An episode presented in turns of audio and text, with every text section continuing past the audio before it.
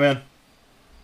Oh, I didn't realize Chat Gang was already here. I thought we were just like staring into silence. But apparently, Chat Gang was just like staring at me, saying nothing. And good on them. I can't see what they're saying. They're probably making fun of me. See, the water's not to wash out the spice, Marok Wolf. The water's to wash out the half and half.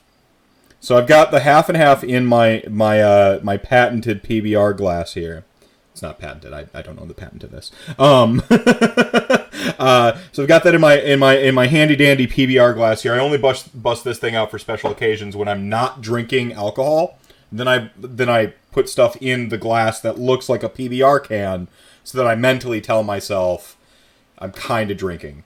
Um, so I've got the half and half here. Uh, this is of course an Alton Brown uh, uh, tip for spicy foods. Uh, he did it on Hot Ones. He's he's mentioned it before because you need two things to com- compete essentially with what is what is an, an acidic uh, reaction. Spice, the the capsaicin, the, the thing that makes things spicy, um, is is an is an essentially an acidic reaction. So you need either fat or alcohol.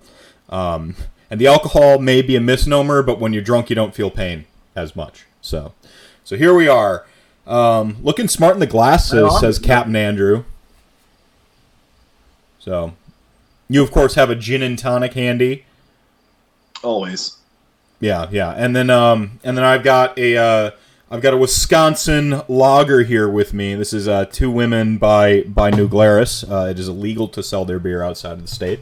Uh, no joke. Uh, it is. This is a legal beer uh, if I sell it to you. So when I see you at a convention or, or tournament, whenever this is all over, boom, not illegal beer as long as I hand it to you, which I will do because I miss tournaments so much.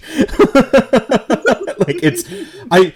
I, I think I got the itch because Rantcast or the Rantathon, which is why we're doing this. If you're if you're just now catching up, I guess I didn't do the intro.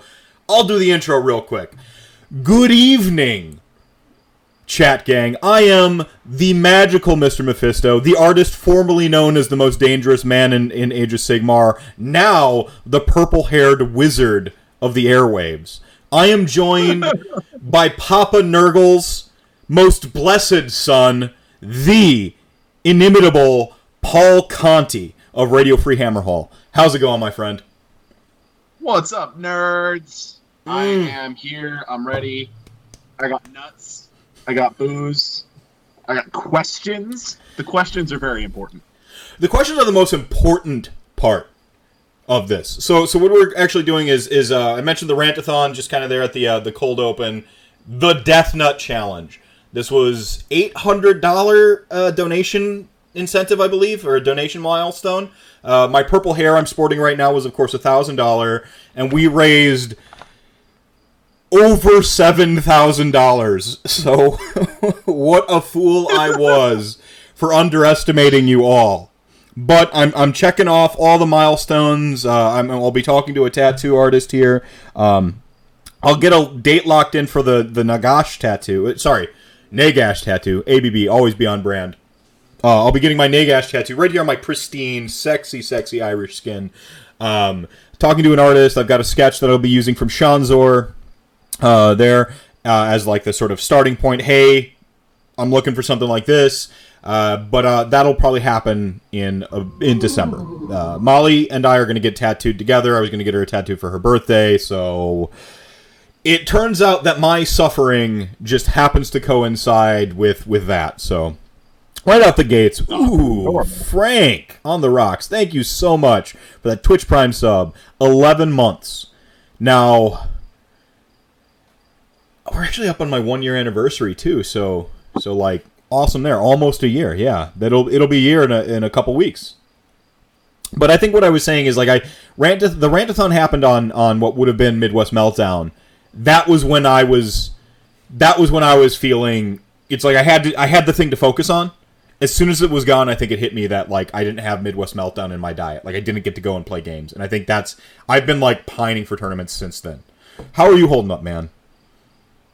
Um, I'm, I'm, I, I'm pining over Nova not happening still, mm. and that that would be coming up in a couple of weeks. So and I'm, yeah, yeah. So you have you have you made how many uh, Novas have you hit? Is it like an annual thing for you? Is it a Well, uh, last one was my first one, and I immediately decided it was going to be an. This is it thing, every time. like, yeah, as soon as I said it. yeah, yeah. It, it is a huge convention, fantastic convention, really nice location.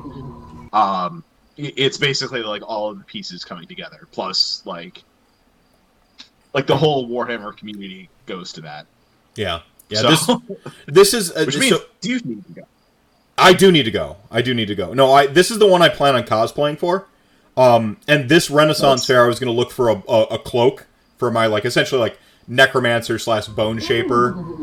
Uh, oh my, oh my. So first of all, we had uh, we had Hobby Bear, Brendan Melnick, and Frank remind everybody that Chat Gang ain't nothing to fuck with. So a thousand RDP each spent to remind y'all uh, Chat Gang ain't nothing to fuck with. Uh, and then Chaos Lord pops off, gifting subs. and not to be outdone, Marok Wolf throwing out 10 tier 1 subs to the community for a total of 20 gifted. The, the Mad Lad Mars and Marok. The Mad Lad Legion. That's right.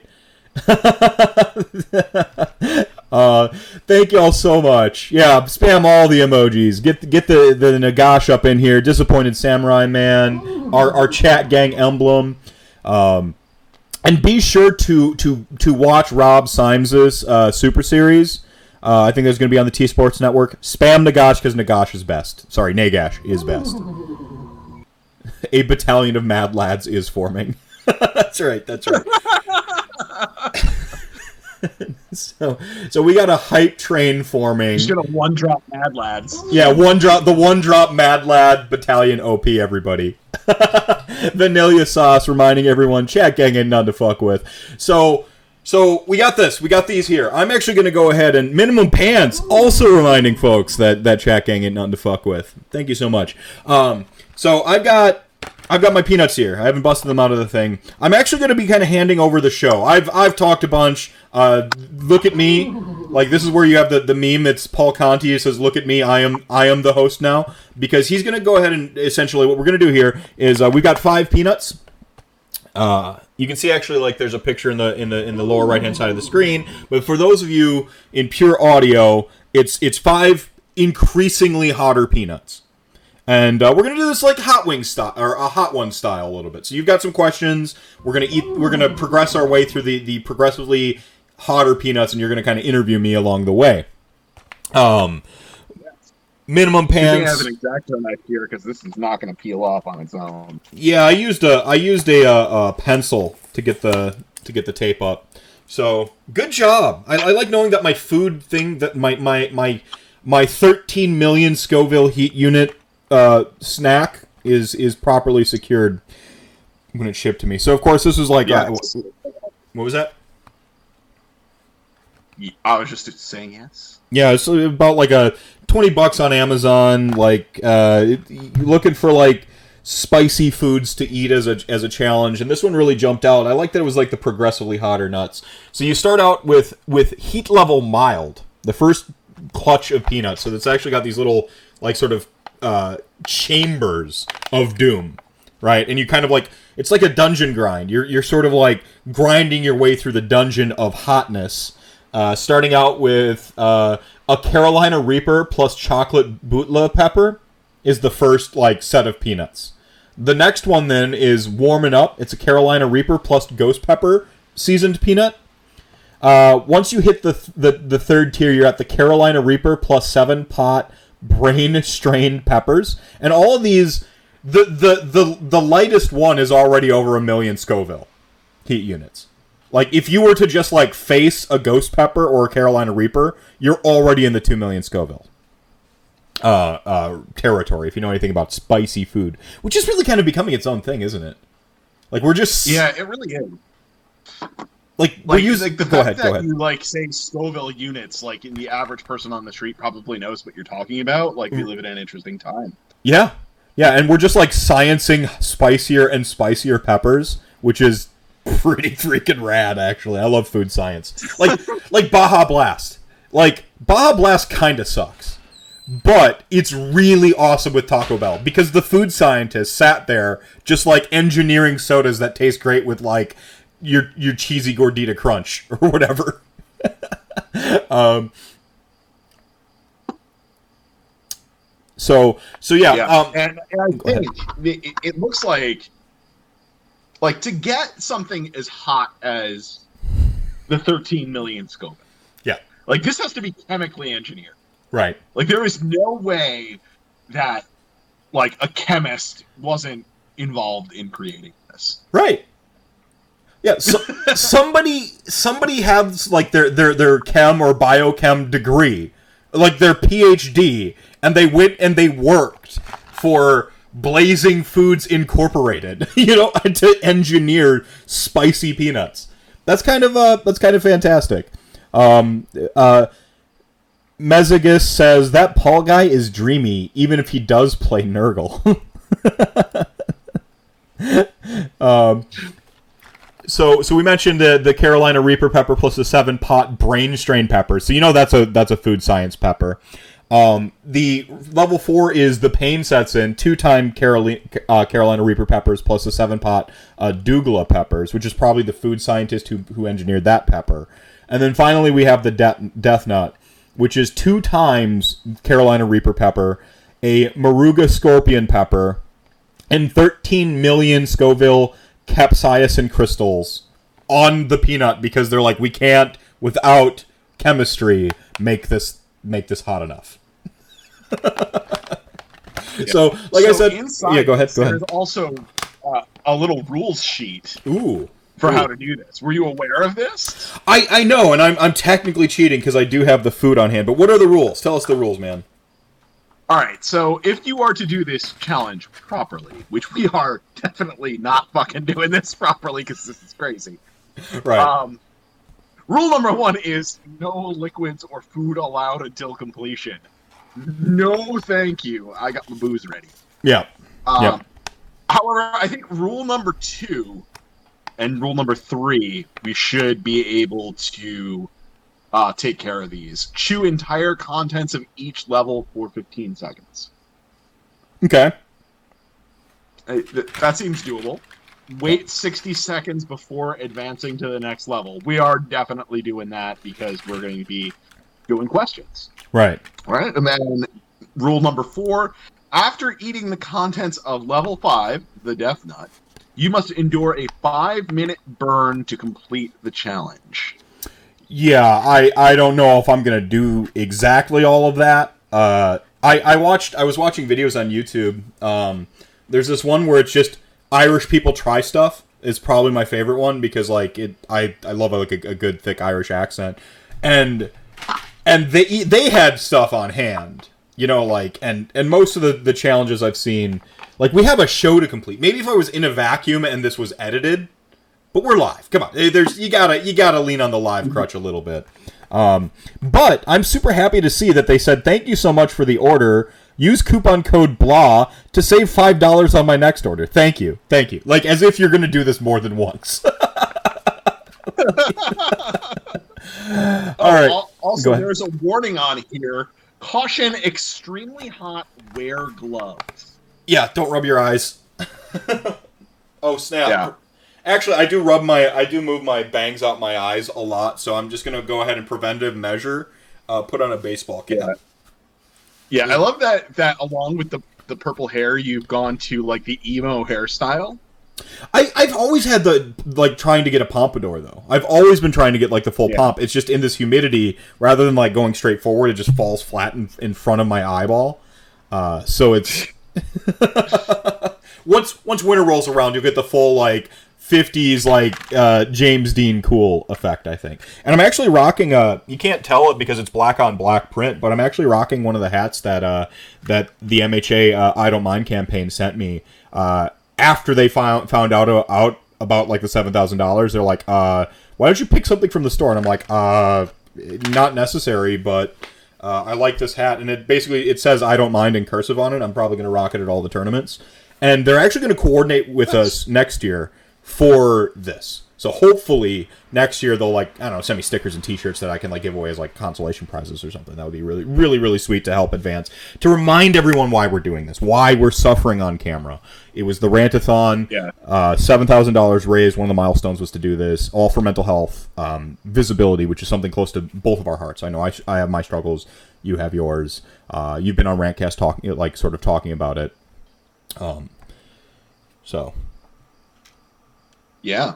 So you mentioned that uh, you've watched some videos. So uh, have what have you done to prepare yourself for this? honestly, uh, I, I drank. I, I've been drinking beer a little bit today. so I got home from. I ended up But working you, like, today. Watched a bunch of videos of people eating these nuts and like wanting to die. Yeah, they, they, I watched all the videos where they were eating them. Um, I'm like, I, it, I I didn't have uh, any anxiety until right when I, I I went live, did the cold open, and I left and got a bigger glass of water. Standing in the kitchen, filling up my glass of water, that was when the anxiety hit me. Right then, at that exact moment, I was just like, like I, I have this thing where like um, maybe it's part of my disassociation like problems that I have.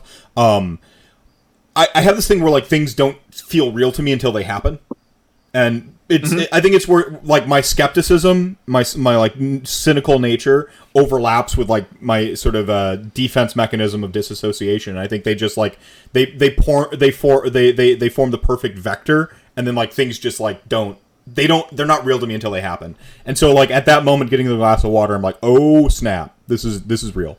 Uh, real quick, minimum pants redeeming uh, redeeming a thousand a thousand RDP and Joanna popping off with now four thousand RDP uh, to remind everyone that chat gang ain't nothing to fuck with.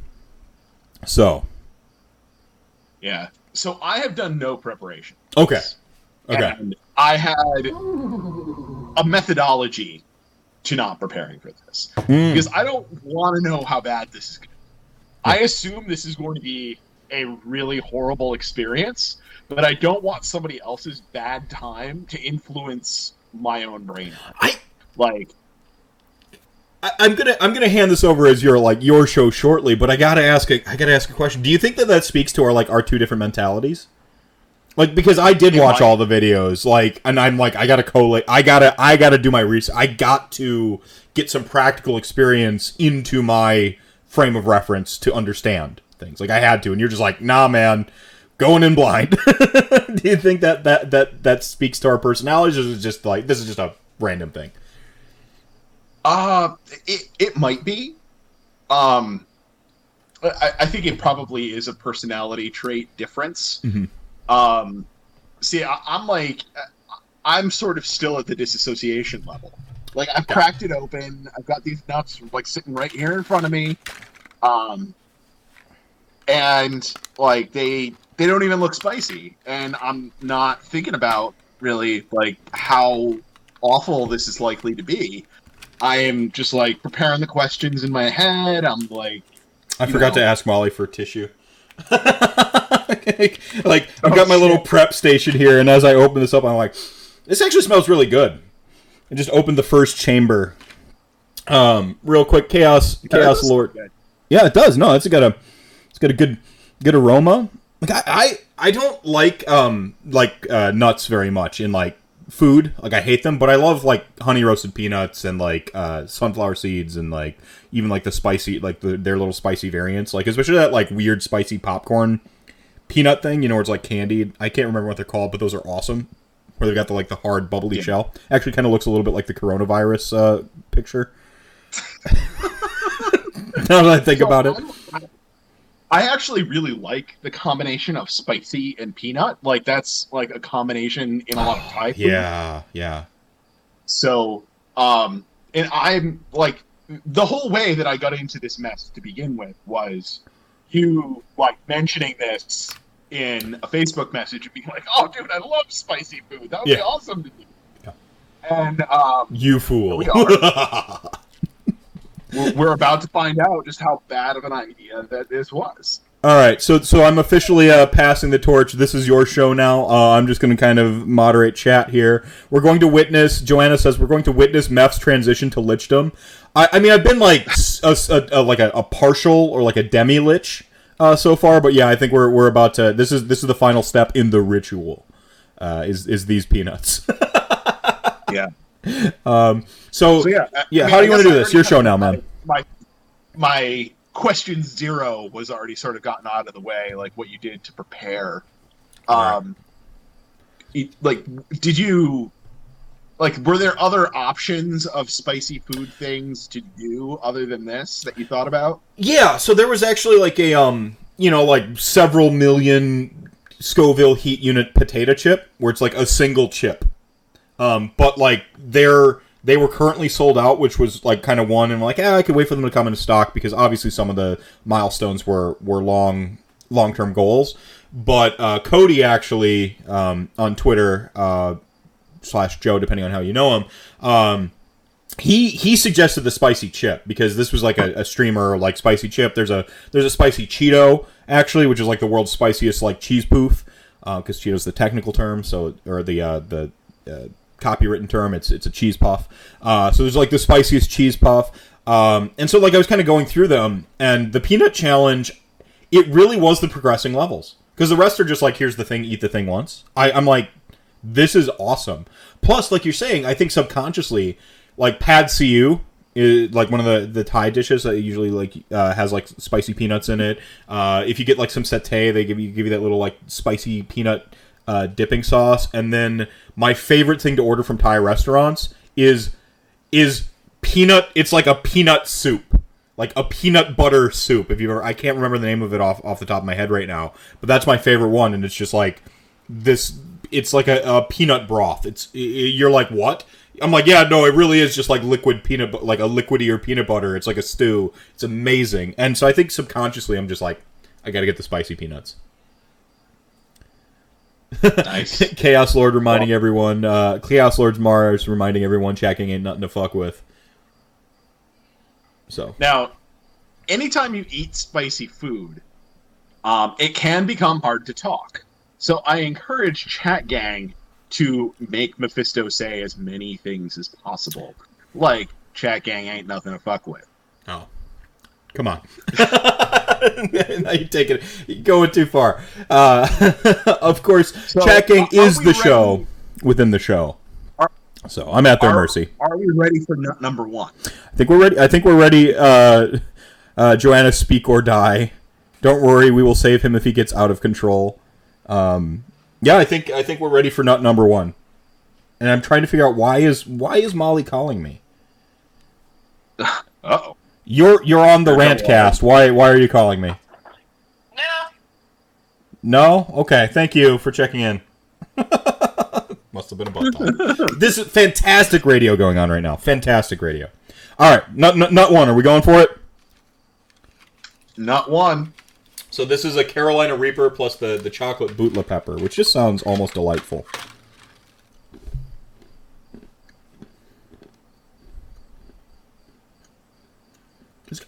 I'm getting nothing. Tried to talk.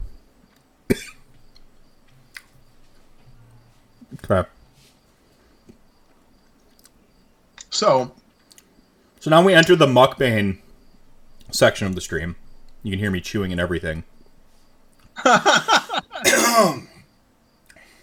so, your partner Molly obviously was impacted by the the charity stream. You did yep. more than 27 hours, almost 28. Correct. And obviously, it basically fucked the whole weekend. Um, so how did she feel about that? That the the whole charity stream situation, um, and all of the surrounding things, and how much did it help that she got to pie you as a part of it? Well, hang on. I'm gonna. I'm already hitting the half now. I'm I'm in trouble. Oh. See, I only I only just hit my drink because I was thirsty. Wow. I just want to be clear about that. No, I, I, get the... genuinely like I could just like eat the other two right. I'm in so much trouble. All right. Um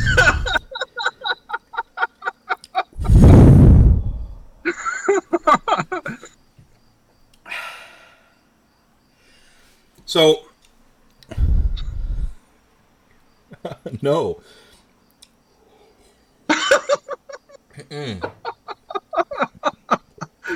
Um, she was supportive, right? The the 28 hours. Uh, I've actually done 27 hour streams before. Um, or not 27. I've done 24 hour streams. Usually it was like a birthday thing, um, to do them. And so she's been supportive usually it's like it's an event we prepare for it months in ahead. So she knew about it before anybody else knew about it which is like number one is you got to clear it with with your partner. You share a life to them. She's gonna have to carry extra weight with the kids in that time period. And the kids don't quite understand. Dad's doing a charity stream he's doing a radio broadcast like they kind of get some of that stuff.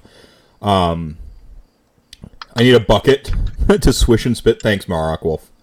Um uh, so we had that like sort of existing structure roughly. The thing she didn't like was agreeing to the tattoo at too low of a price point. and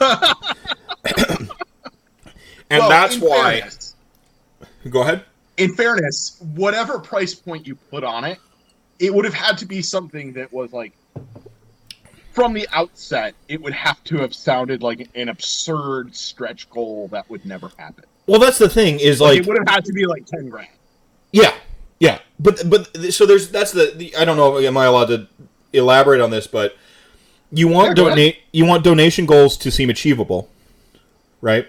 You can't right. out the gates, um, like d- people's defeatist mentality, so they got to be achievable. And I was going off of like my sort of initial math um, that uh, that like this is how many viewers I usually have. This is how much money I usually make in a, like a whole month, right? Of of, of rant casts. Mm-hmm. See now I'm just thirsty. I hit the beer there. Mm. See the beer helps. The beer like mm, so good. Mm. Yeah. The water doesn't help, and the half and half just kind of like disperses it. So the beer's helping. Um, yeah, the tricky part with the water is that it actually, um, if there's capsaicin oil, it actually spreads it around your mouth. Right, right. But um, but the the the tattoo price point was the thing that she was like. In retrospect, putting it at five thousand dollars should have been the the amount, but that feels like absurd based on like the numbers I was putting in. And uh I I don't think if I set it at five thousand dollars, we hit it with as much fervor as we do in a weird sort of way, because we crushing that sort of fifteen hundred dollars in the first block, I felt like got everybody on board and like united in doing. Yeah, it really set a tone, like how much you like collected, how quickly. Right, right, and from there, everyone was just like, it's not just it's not just that like okay, Meph's the Schadenfreude of like Meph's gonna tattoo his body, right? Ha ha ha ha, and everyone's snickering. It becomes a, pardon me, it becomes a collective. Like it, you're you're all part of something now. You're all part of a thing. It's not just like ha ha ha ha. It's it goes further. You're all part of the thing now. And uh, I think that that that helped us hit the stride hard. And then we from there, the, it was just like okay, now we need to have adequate and impressive things to rally behind to keep it going, that's going to be maybe not necessarily on on par with like the tattoo because that's I mean that's an extreme change, right? But it's got to be rewarding in a meaningful way that people can see stuff. So like when Vince is like, "Hell yeah, dude, I'll paint someone in a mini," you go, "That's a that becomes a you know." Paint Dad is going to paint a model for somebody, you know, like out of his his yeah. precious time doing what he you know like he's going to do that becomes like a really real physical tangible thing that that becomes in reach of everybody. And to the question that was kind of hanging in there in the periphery of what you were asking molly smashed the shit out of me with that pie. I think there was some latent anger over the tattoo price point. But when we as soon as we like started cresting all of the goals and like i walk out the office to like get a glass of water or refill my water bottle and um, I'm like, we're at like three thousand dollars right now. She's just like, you know, like the, like it, like the like, oh, okay, like this for her. She is not really like a like full on nerd. you know we've we've grown together a lot, so we we've done what you do is you swap interests, you know, and like you you know Yeah. you, you know it's movies I wouldn't normally watch, like I've I've gained an affinity or an enjoyment for, you know, like trash TV, like we love Big Big Brother's going on right now and this is one of our things or it's about to go on. We love big brother. It's one of our like bonding things. I like it for like the weird human psychology of it. Uh, she loves it for trash drama. You know but we found those like ways that we can both enjoy this thing and like knowing that she loves the thing and this this goes to age of sigmar knowing that she loves the thing i can absorb some of her love for the thing and like get into it. Which is why when i have a friend who loves nurgle or Tzeentch or or or or or dwarves or any of these armies that i'm not necessarily like that are just not my thing when you have a friend that loves the thing you go you kind of try to see it from their perspective and that helps you. I mean that's that's empathy right? Like building empathy but then getting a tangible enjoyment out of empathy. But yeah smashing me with the pie like i think when she hit she had that like pure physical catharsis she dealt with all of her emotions because we have a productive relationship. Uh, she dealt with all of her physical emotions over way too cheap a goal for the for the tattoo. She completely doesn't isn't mad about it anymore though because once we shattered 5000 she's like well that's the price i was going to say anyway and so it's like now it's just like so even if she had been right in which she was it should have been a $5000 goal she still would have been you know i'd still be getting a tattoo like the inevitability of of chat gang making that all happen was it was inevitable. It was Thanos. Like the chat gang and the and the coalition as they appointed themselves. Uh, they they had all the Infinity Stones. They just had to snap their fingers.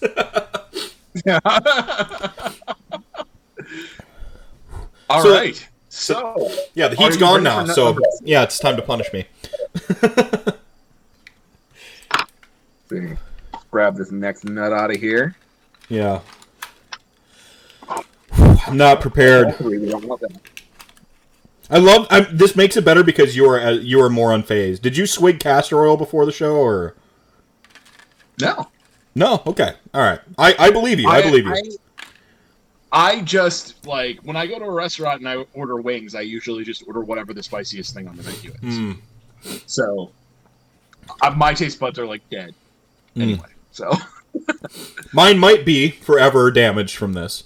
All right, so we're on warming up. This is the Carolina Reaper plus the Ghost Pepper. Now, I have had Ghost Pepper crap before. I really hope that this isn't.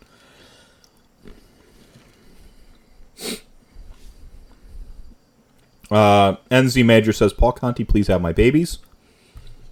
Maybe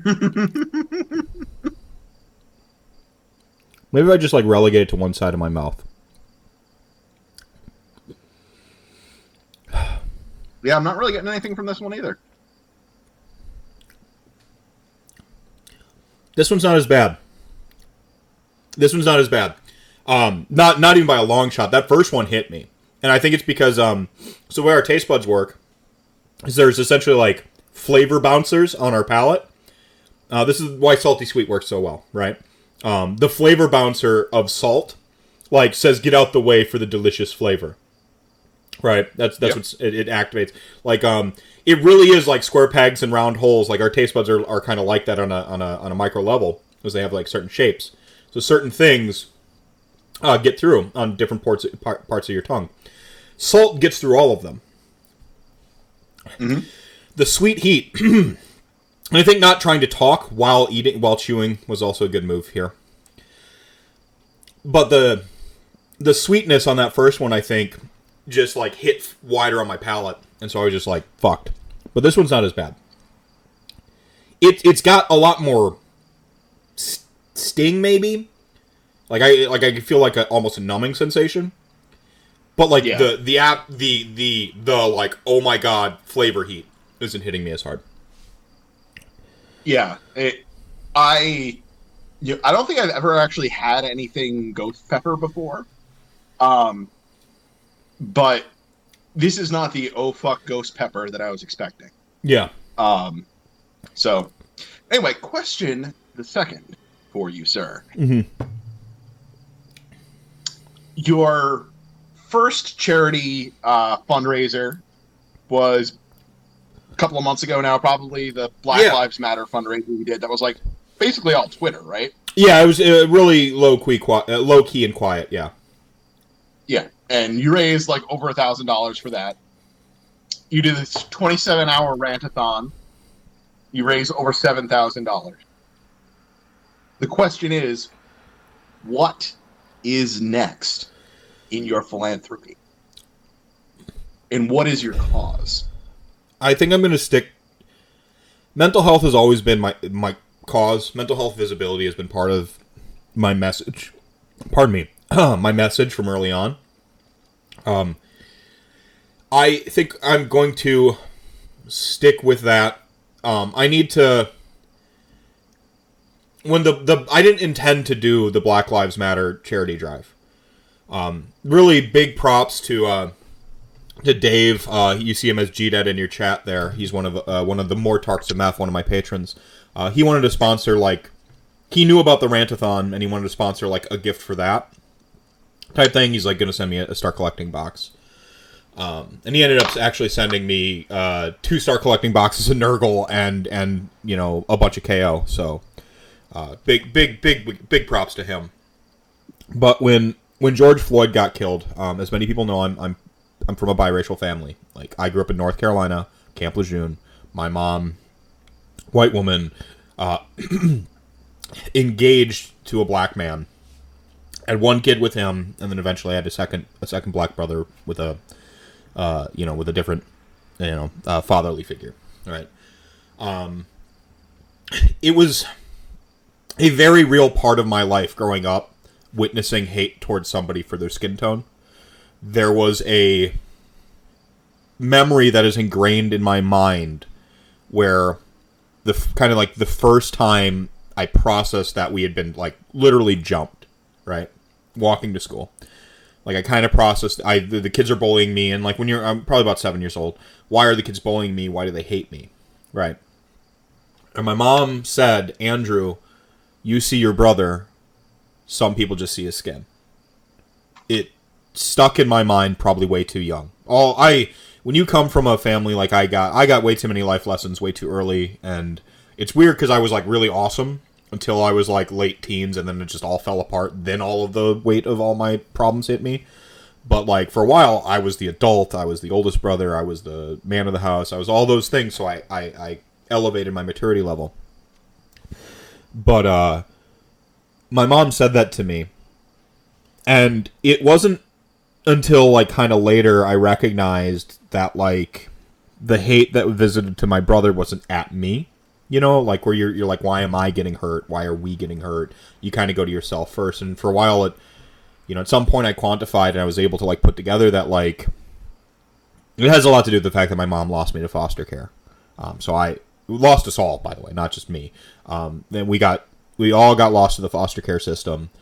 Uh, my grandma comes down to North Carolina and finds out we've been now into our we're going into our third foster care home. And she comes down and she just scoops us all up and she brings us back to Minnesota, um, which is where she lived at the time. And uh, I had this like, you know, so this is where I'm approaching my teen years, and I have this jarring moment where I realize that like when I'm not near him, I'm not the hate's not happening. I I get to be, um, I get to just mask. You know, I get to be free. And he has his own struggles because he is biracial, and there's within like some communities, uh, you know, it's like that you're not black enough to be with the black people, and you're not white enough to be with white people, and so there he has his own like takes on this. And I'm not going to talk for him, but like we've we've discussed stuff like this. But it, it just this this moment where I'm like, I get all my like, I, I get to like hide again in plain sight, and for me. Right it forced this empathy, but you got to keep in mind there's this racial hate and prejudice, and I've been able to tra- translate that through like all of the different like sort of like social marginalized like individuals and stuff like that because I go this is how it felt like here. What do I think they feel? And how do I think it is if you're hated for this this that and the other thing? Um, it helped me grow but it was always from a visceral point. So my my knee jerk reaction will always be a very visceral one to, to racism. Um, it's you get me at my most emotional when that happens. Um, it's right. it because I mean that's it just goes all the way back to just the seven year old kid who was just getting the crap kicked out of him because he happened to be in this family that looked a certain way.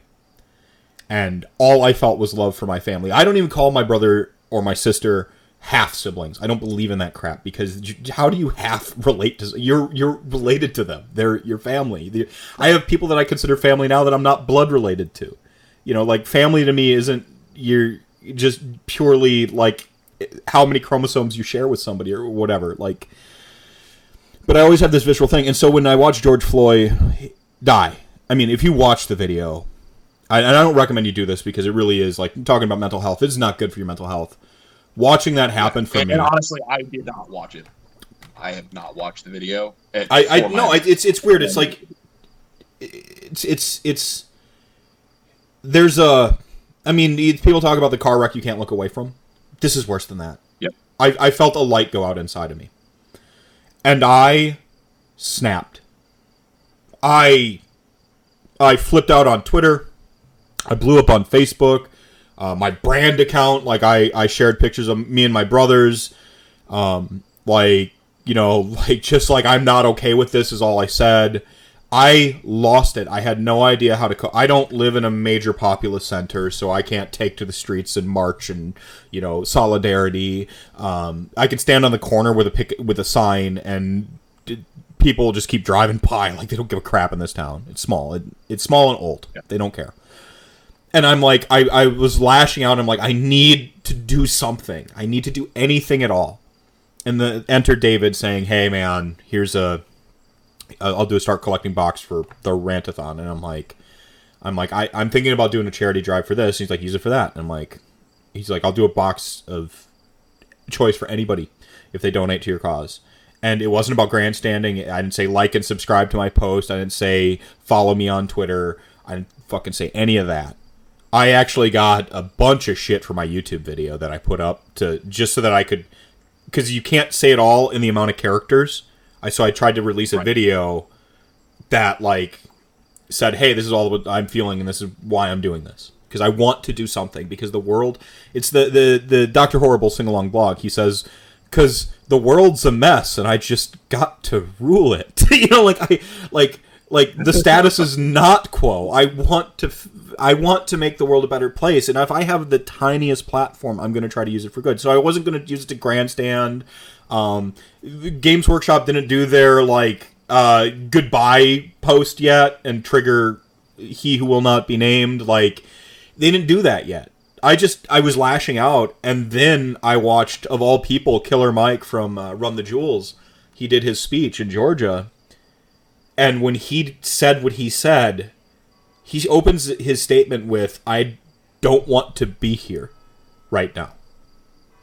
Getting up, crying, and the police chief, who's like a friend, and like the whole community gets up there, and he put together how vi- how much I wanted to see the world burn.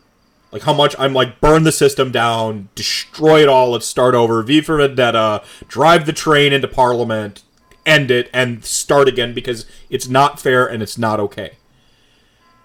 And uh, when he said all that, but then he also had this message of community, of support, of voice your stuff, but don't but don't hurt each other because that doesn't help us either.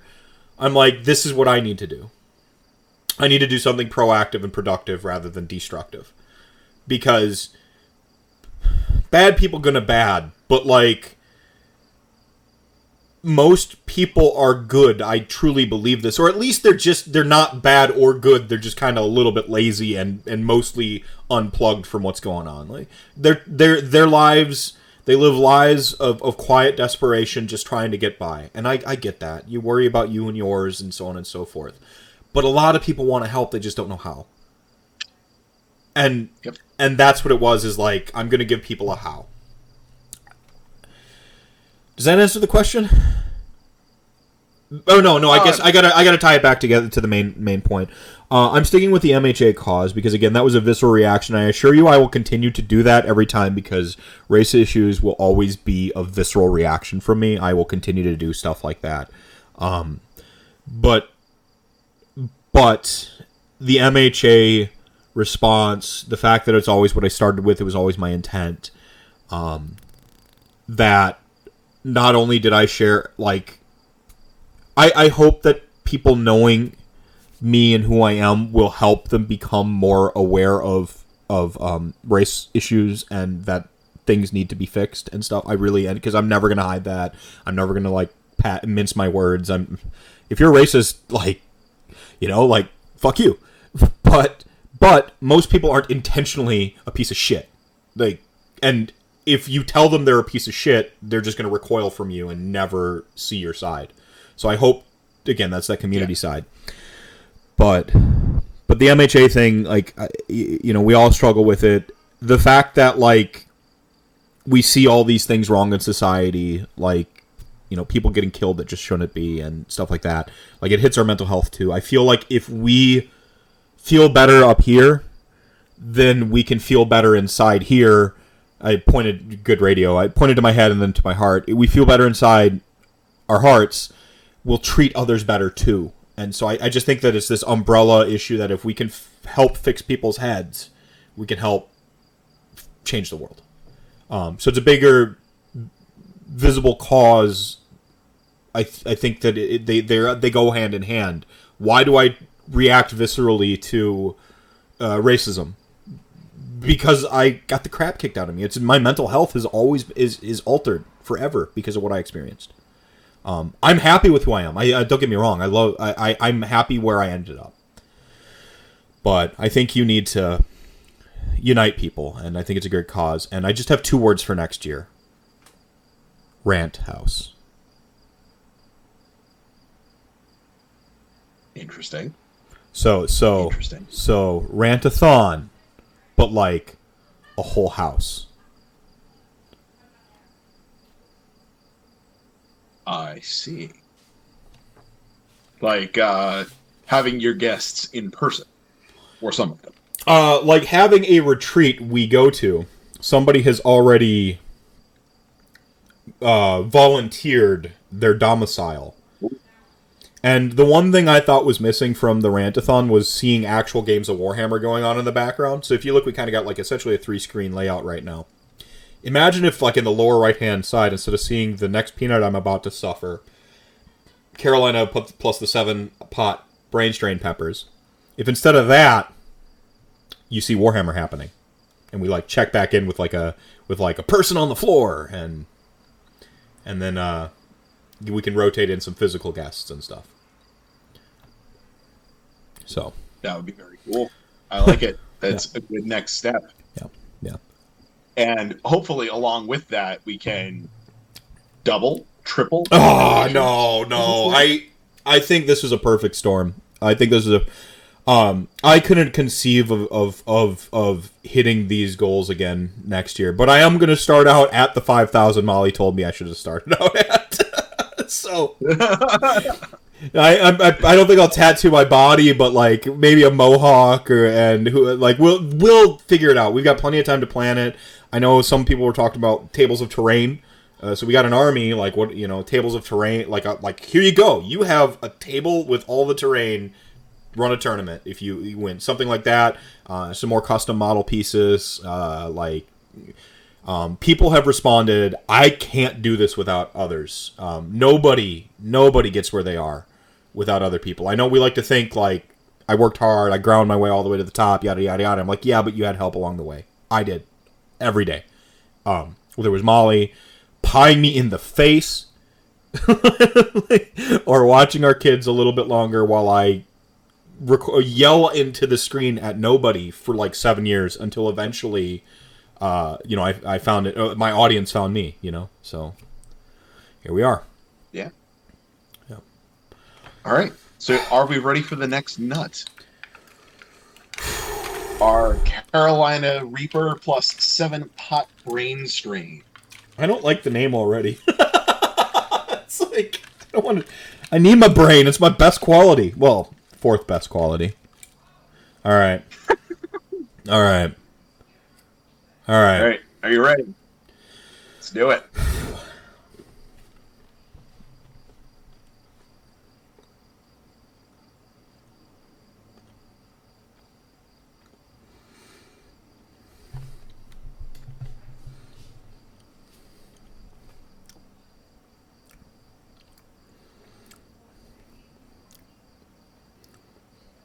Hmm. Got some kick out of that one. I was afraid to swallow it because I'm like,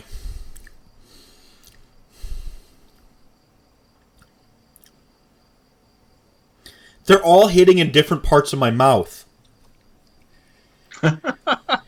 So, you did a 27 hour plus live stream. What was the most difficult part of doing it? Um, ha. I don't like where that's hitting. We're only halfway home. Hmm. Hmm.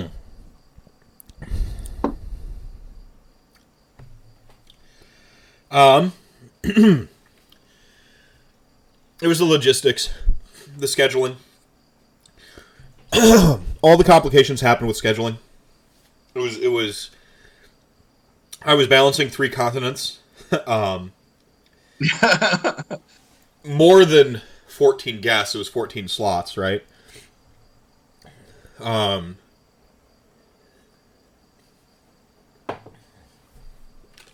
being able to have reliable content in that span, because you can go back and watch every two-hour clip. Whoo! Yeah, it comes back a little bit. Yeah, I would bounce back. Woo! Yeah. We've got a little bit of rebound going on. Mm-hmm. I was fine at first. And I swallowed. And I think it's because it's not whatever food follicles they didn't hit the front of the tongue. They're all at the back. Woo! Oh, beer saved me.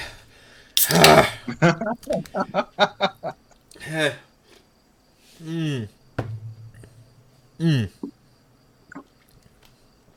Whose idea was So you, this? did, you had people on from three continents Yeah. and some crazy number of time zones. I know you definitely had UK, you had Australia. um, Australia, Canada, I think, was in there. Uh oh. Hmm.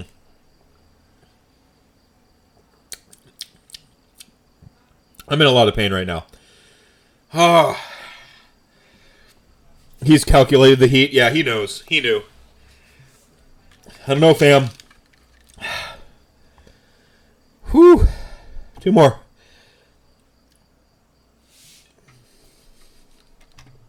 Mm. You there, Paul? He's he's logging back in. Mm-hmm. Yeah, it his his peanut was too powerful. It broke the internet. Beer. Mm. Yeah, the actual Death Nut challenge could not do. Without beverages and stuff, I think I'd be done it too. Mm.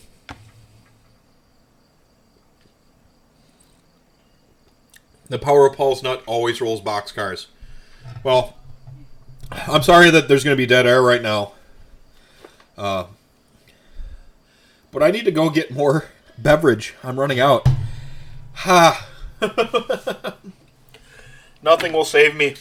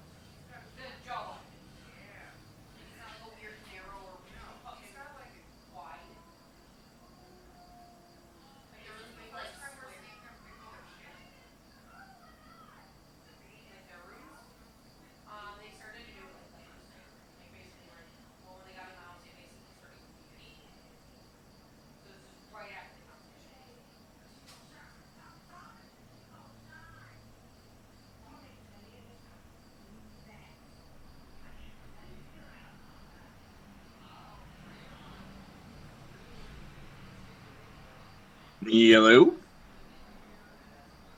Well, it appears that I'm back. Uh, Mr. Mephisto appears to have left us. And I don't know what's going on. In the meantime, I will continue to entertain that gang. Because that is what I do best, apparently. Um, so my call dropped, or froze, or something, and I had to go like out back in again. So here I am. I hope you're all enjoying this so far. I know I always like watching Meth put nuts in his mouth. It is delightful. Do, do, do. I wish I could actually see Chat Gang right now. I can't. Um, I really should have uh, thought about that ahead of time. I am just running this off of my phone at the moment, so I've got I've got nothing going on. Um, so I just have to sort of guess at what Chat Gang may be saying or doing. Um, I'm gonna just guess and thank somebody for gift subscriptions. That seems like a thing that probably would have happened recently. Uh, so shout out to whoever did that. If you haven't yet, then you should. Um, yeah. Um, yeah, and uh, yeah, thanks for the subscription. Yep, and donating bits. Oh, look at these people donating the bits. Where the hell did Meth go? Hello.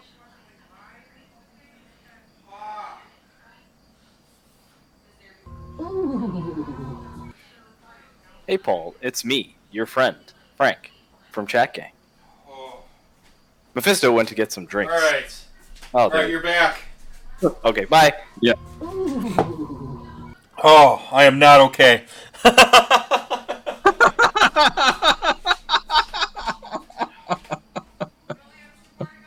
Two more to go.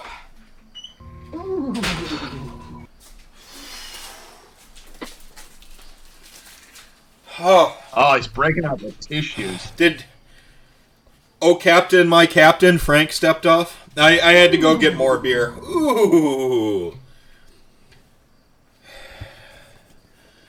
Thank you so much for All that right, yeah, subscription so- there, Num One.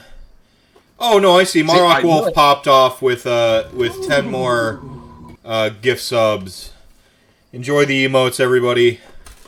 Uh, see, that's that's the thing is uh, like I'll let you get back to it and I'll catch back up on what's going on. But uh, huh, see, see, Mad Lad W Soren kind of um you know Rantcast and all this stuff doesn't really exist without him.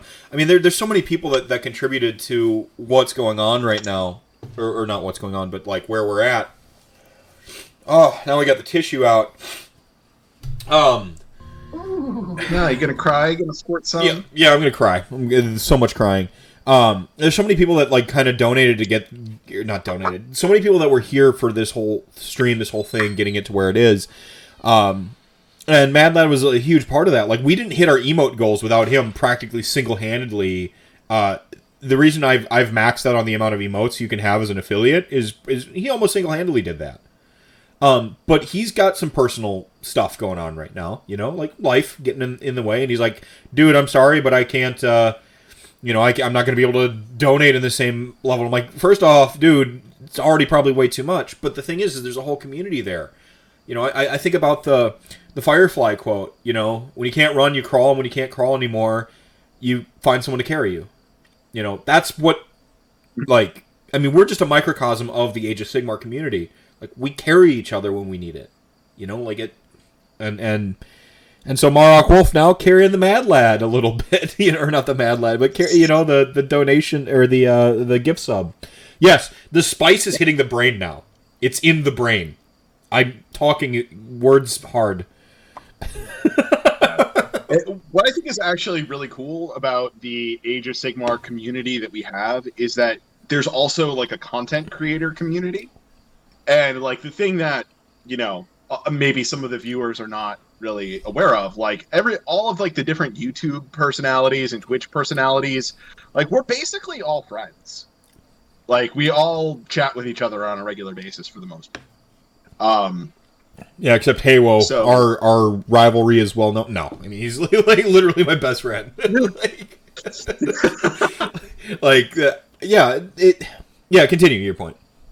I just tried to be quippy. Yeah, yeah. It, it's and there's you know, but like from what I've found, like there are like these groups of people kind of here and there that are like these great tight knit communities within Age of Sigmar, where it's just like this crew from this particular area, and they've got like their you know continuous chat going on, whether it's like a Facebook Messenger group chat or Discord or whatever medium they're using. But they have like their community that they're constantly in touch with, and it really becomes like, you know, we all meet and play this game, but like we all end up kind of being involved in each other's lives more Yeah. deeply than that, Right. Right. um, and we all support each other. Right. Well, and and that's I, I mentioned like I don't think of it, in writing. Uh, it is said. I mean, Ernest Hemingway has a very famous quote like writing is writing is competitive. Like you don't, you know, like if I get published, someone else isn't getting published, and so on and so forth. Um, I don't think of the Age of Sigmar comp- co- content creator community as competitive.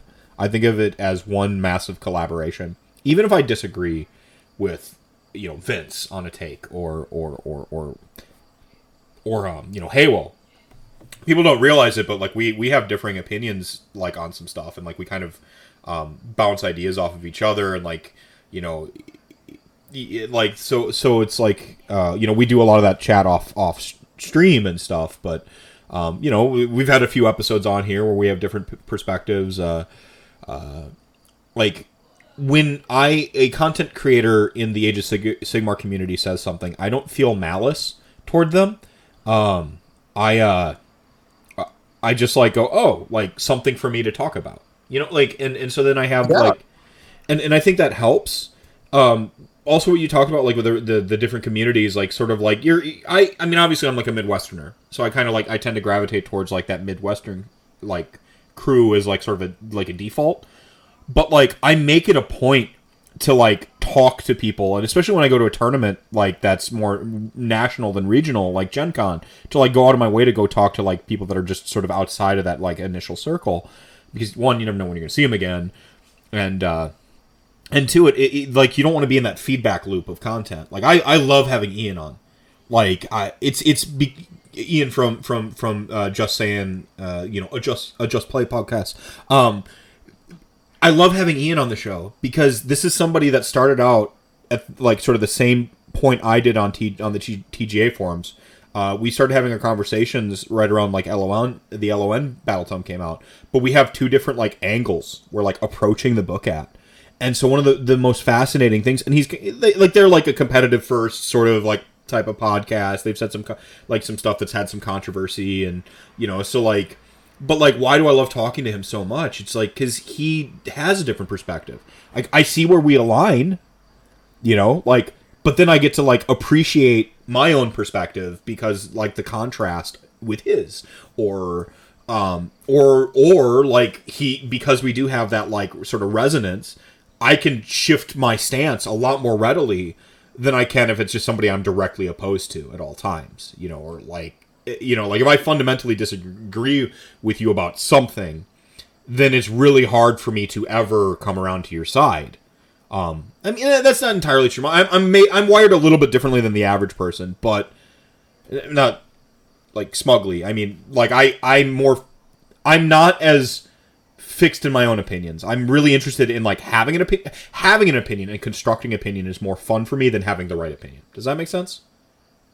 I'm totally with you. Like I, I think the there's something like really interesting just in the process of constructing ideas, Yes. putting different things together, yes and then stress testing those ideas. yes Um, It- I, you know, not, not to get into like, you know, a, a, out of left field sort of things, but like, I do that with like social, political sort of ideas as well all the time. Like, I, I would much rather listen to something that I disagree with to either one, maybe they'll change my mind, or two, well, if I disagree with them and I still disagree with them after listening to something or watching something that is you know of good quality well, at least my argument's going to be better now. Now I have like another thing to hone my argument.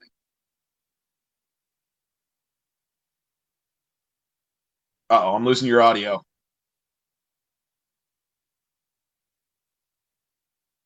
Or maybe it's just me losing audio.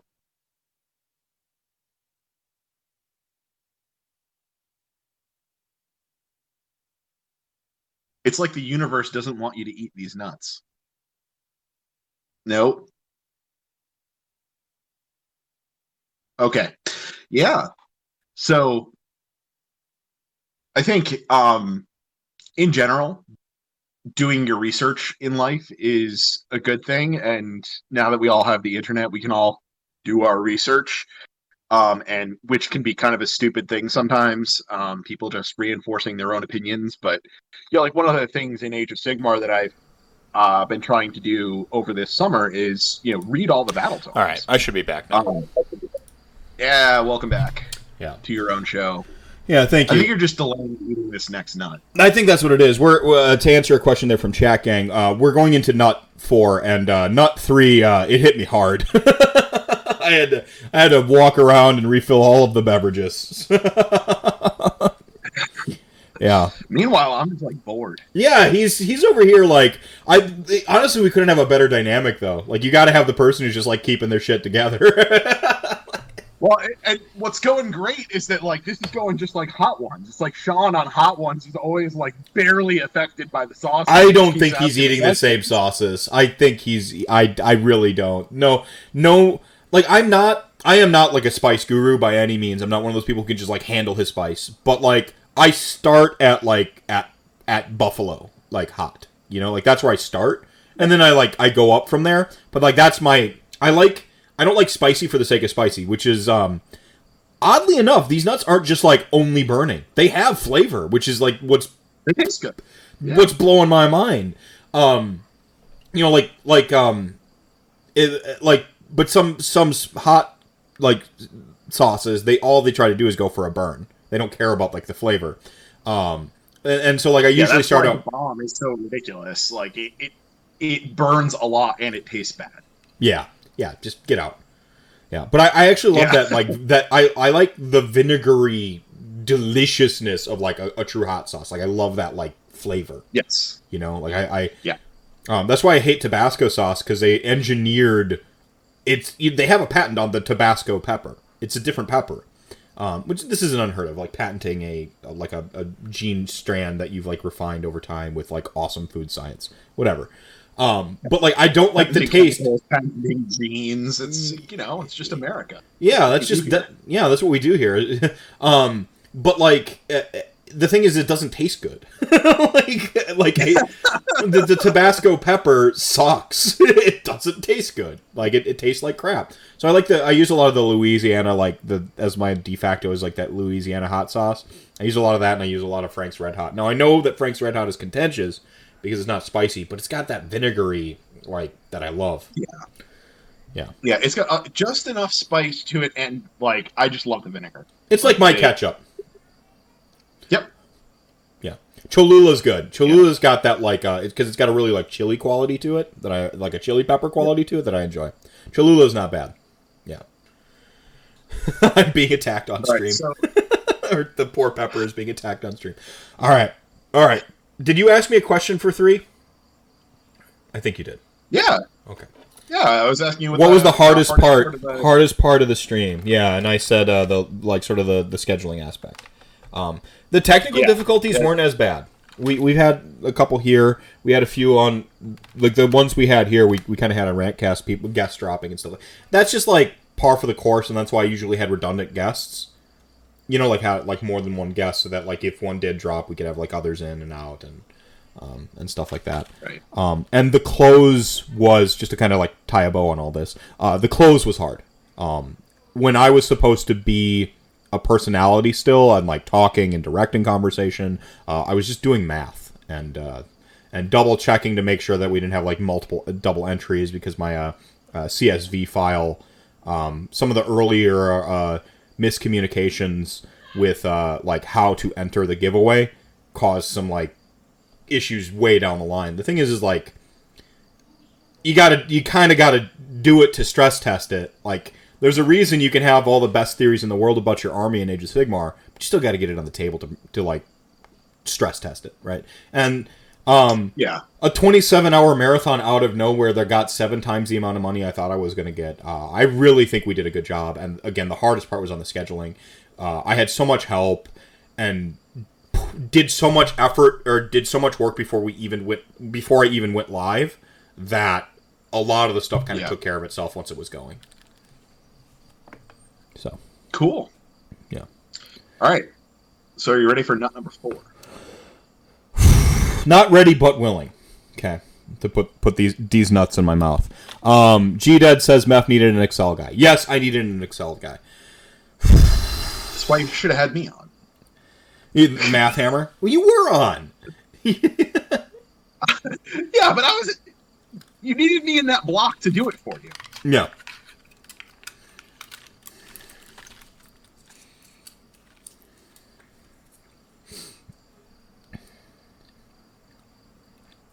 That one's got some good flavor to it.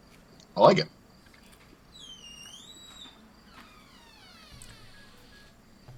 How's your peanut? But Mep obviously can't talk right now. You all right, buddy? I know it's going to do what 3 did. So, question the fourth. Uh, what Is this you know? It, it's it's hard to pick. You know, your favorite child, but we we all know that we. Have. So, what was your favorite two-hour segment out of the Rantcast or the out of the Rantathon? You uh you have children? Do you have more than one? I know you have like at, at least Yep. one. I have two.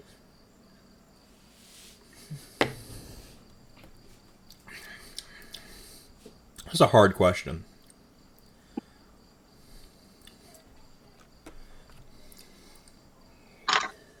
Hmm.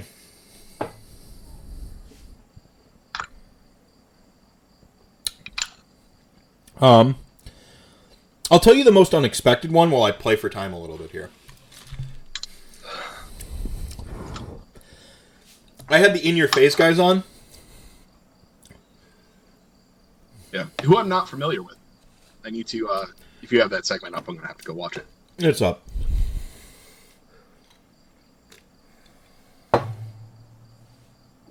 Oh, sweet whiskey.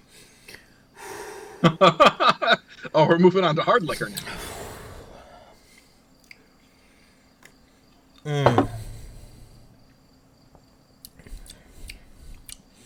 So, um, that's the uh, the Best Coast pairing crew. Um, Oh, oh, oh. Garrett- So, like, Garrett, um, Garrett Mulroney. I um, actually played against Garrett at uh, the last GT I attended. yeah, that's uh, that's Garrett. That's uh, um, other Alex G. Um, so there is the Alex G, which is the Alex in my area, and there's Pretty Alex G, as uh, Jacob Berry calls him. Or West Coast Alex G, but depending on where you are, you have your Alex G, right? Um, he uh, and then uh, you have the the French overlord as well, Jeremy, whose last name I won't even attempt to pronounce because it's French.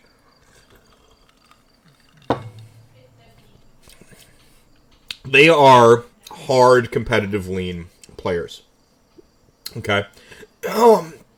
Oh. I went into the windpipe. It's over, son. Oh, my my wife is. Uh, I I just saw the uh, text message uh, pop up. My wife is yelling at me that I shouldn't have a favorite child. We all know we do. We do. We all have a favorite. We one. do. You just don't admit it. You can't say it out loud, but everybody does. Yeah, it's true. Um, uh, anyway, the uh, it wasn't. I wouldn't say my favorite segment. I'm playing for time here, but it was the most unexpected one because they have the competitive app for competitive gaming, right? Where you measure how competitive you are on a system with numbers. We talked lore for two hours.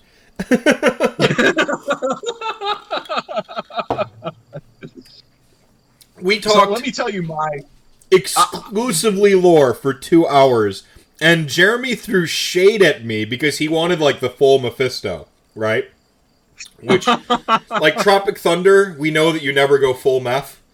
Um, like he wanted like the full spicy take. Like I've had some spicy ones, um, but like just like now. literally, this is the hottest Age of Sigmar show ever.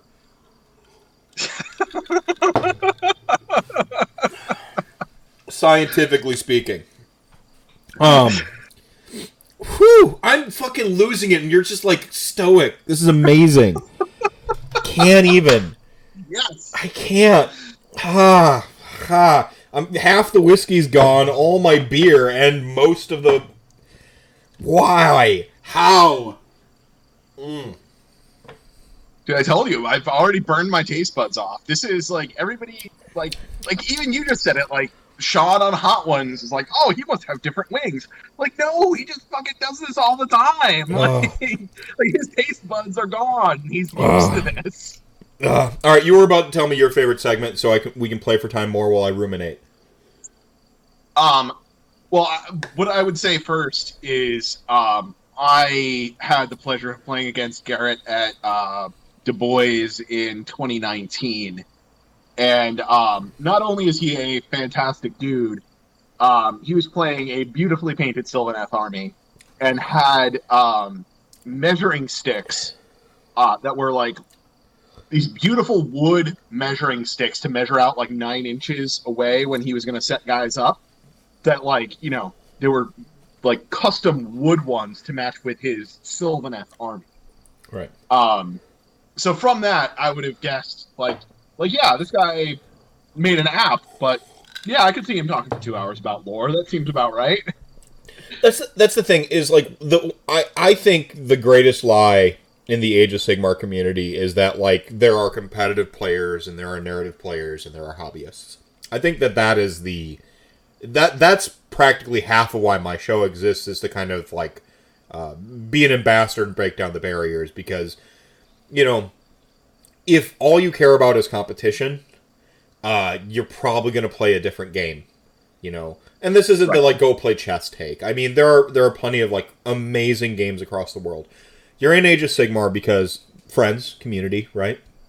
You're in it because like you're looking at two equally great games competitively speaking or one's got the competitive edge even. You're like oh i don't know Warmachine. I, i've never played Warmachine but i've heard that Warmachine was had better rules or whatever okay fine so i'm just gonna for argument's sake we'll say it's Warmachine is the more competitive game but th- then you come and play Age of Sigmar because your tiebreakers are aesthetics and lore, the fluff, right? Like you, you, or you have a nostalgia attachment from the world that was, your favorite character's still around, whatever it is. People aren't in tiny boxes. It okay. Hang on, real quick. When the heat passes, there is a pronounced moment, and it's a fantastic sensation. it's it's like this weird like it goes beyond taste. Like it's like the fourth dimension of flavor. Once you get past the heat like once you get past like the burning and stuff like that you're just in the heat dimension and like it's like mm-hmm. it's like your third eye opens of taste buds. It's amazing. So that just happened. That Yeah. that nut like it, it finally passed Yeah. Uh, but But anyway, say- like the, the greatest lie is the, these three Well- boxes. And so to, to hear what are essentially the, I, I cut you off. Continue. Do your point. Yeah, uh, I, but you asked the question what my favorite uh, segment was, and I have to say it was Halo's Circus Peanut Story. Um, that was amazing. um, and uh, I, yeah, and, and I just have to say in general, like, um, I love Halo Yes. um I love him so much more when he's on somebody else's channel and he's like off script and he's just like where when he's just like flowing. He's got like that flow state going on and he's Yeah. just got like the jokes and the sarcasm and the stories and Um, it like he needs to do more of that. So, so you mentioned like hard parts of the the stream and stuff. This wasn't hard, but this was a like a it was a setback or something that didn't go to plan, which is uh, embarrassing stories. Um, so initially, Tom was supposed to be on that segment, and I figured Right. Tom would have a great story. But Vince is uh, it, the joke is that Vince is a robot, right? Like he's just a robot sent, built in the future, sent back in time to teach us all how to paint. Like, um, and so like he he did like a like a world a worldly sort of like life teaching moment, which you know like oh don't feel embarrassed you know it's a moment of growth and he this really great like life moment rather than like an embarrassing tale.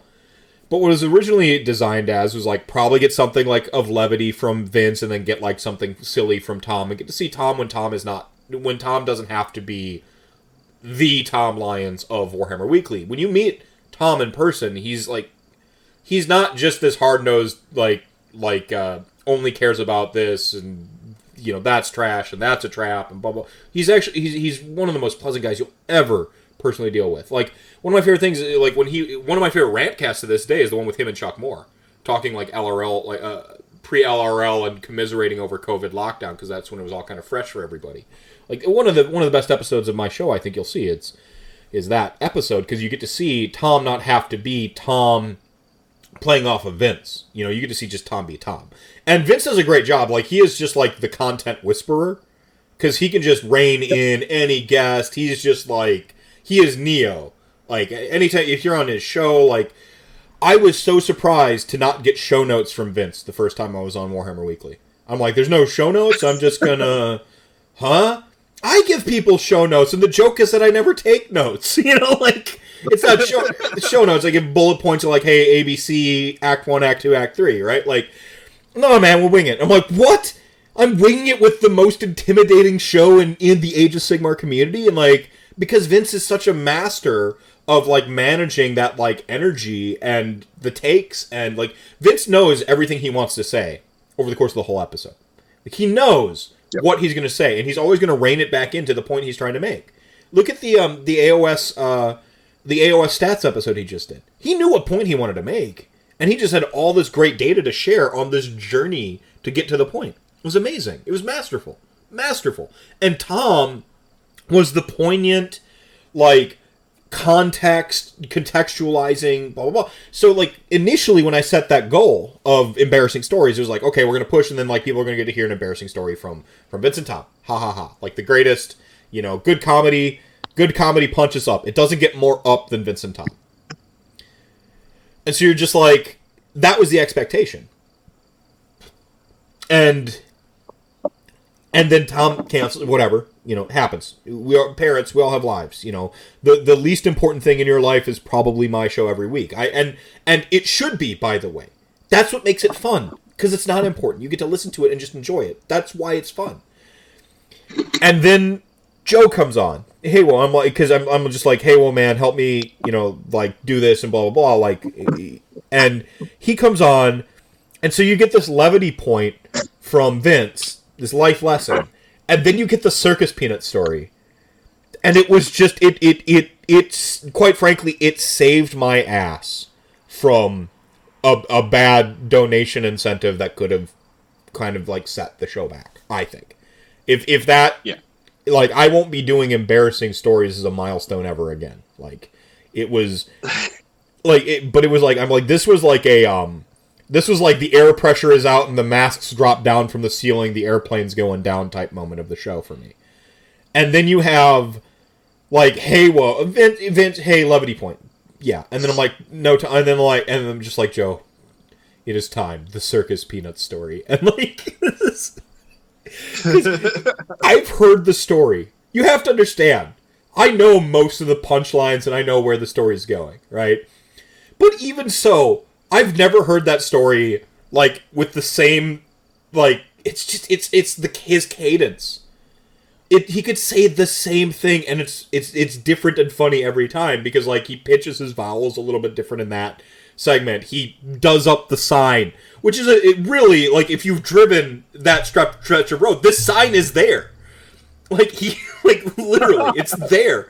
but like he just like he focuses on the sign a little bit more if he's got the audience's attention on that. Like he is i- i- masterful, like amazing. And so it's like I'm like way to like for the third time over the course of that whole show, you'll see that he bailed my ass out, uh, which was there at the end, and uh, the baked in one, which was I was going to take a 30 minute nap uh, during his segment, um, because uh, and that worked out uh, actually. By the way, I I stayed there on my phone the whole time, so it was like cheating, but to like stretch my legs and go around and not be on the camera uh, for that to not have to be on for that like that that block was a really like I think that's why I ended so much stronger than I than I did. I mentioned the birthday streams. I've done 24 hour birthday streams. I have been a wreck every single one of them I've ever done. I was not wrecked after this. I mean, I was losing my faculties because I'd been up for like 32 hours by the end of it or something like that. But I was there was so much preparation the whole way that it was. I drank tons of water. Chuck coming on with his fitness invasion, like Haywo letting me like just be off stream for two hours. Is that well about an hour? I think is what it ended up being. Um, all that like just making this all work was uh, like a super big deal. But we've played for enough time. I think I know what my favorite one was. Uh, Doctor's Block. Uh, honorable mention to the uh, the Basement of Death uh, crew, the uh, the Playing and Slaying block, because it's Wisco. They're drinking. I even had a beer with them, even though like drinking in twenty four hour hour streams just do not mix. Um, and reading the room was like really good. Um, but it was the doctor's block, and uh, I'm gonna go egotistical with this because this is something that is kind of uniquely rantcast. Um, like the doctor's block and bringing on doctors of rantcast and like joking about they're a doctor, you have to believe their take. Um, that whole joke, that I mean that that goes back to like episode like 16 of rantcast. You know, like when Alex Milonis came on and I did the first like um, I brought him on. Uh, he is a, a, a doctor in, in the uh, psychology field of anxiety, uh, specific, specialized in anxiety specifically, and um, taught the the message of mindfulness and and you're taking care of yourself. Um, that we layered in from the very beginning of Rantcast, kind of with Alex helping, and then the rolling joke of Doctor Doctor. If you've ever seen uh, Spies Like Us with uh, Dan Aykroyd and Chevy Chase. Uh, that whole joke, it was just me making my own Dan Aykroyd and Chevy Chase joke. So for me, it's like from a, it's my favorite block, my favorite child, if you will, because I I made it. Every, like, everything else. It's not that like I like I didn't have a hand in it, but I'm like this is a like a setup to a punchline I made I I set up like a year ago. Is the Doctor Doctor Doctor block and so that felt really special and fun for me. Nice. Um, All right. So, are you ready for number five? So, Is anyone Now, ready for this- number five? I don't know if this happened to you, but you know, all of my little pouches had three of in them, except the last one had four for some reason. Yeah. So, because I have OCD and I like to even things out, Yeah. I'm, I'm taking two nuts to the face for the last round. Okay. And, and, you know, it's kind of like you know the last dab. You know, you can feel free. No, Maybe a little bit of a tradition around here. no. I'll, I'll To, uh, finish. I'll finish off the half and the half and half. That'll be the last step. I'll chug the half and half. Paul is taking two All right. nuts. Nice. Double barrel. So just just for uh, transparency's sake, I've I've had like uh, for the most part I've had about three nuts, but you can see the final chamber is activated. I had three nuts in there. There's the third where uh, So this is QX Carolina Re- Reaper, Moruga Scorpion, and 13 million Scoville capsaicin crystals. Are you ready? no. I'm looking And at it and it looks for- it looks like are a you hot ready nut. for the question that's going to come along with this? I I can't imagine this. You've been teasing me with this for a while here. This is. Ah, I don't know, man. All right, all right. Ready or not? Uh, and our ad sponsors and blah, blah, blah, that's where you do a tease, right? Like you would do a commercial break and lick lick them. I just put the nuts in your mouth. All right, put the nuts in your mouth. All right, let's go. Minimum pants, reminding everyone checking ain't nothing to fuck with. Here we go. Bottoms up.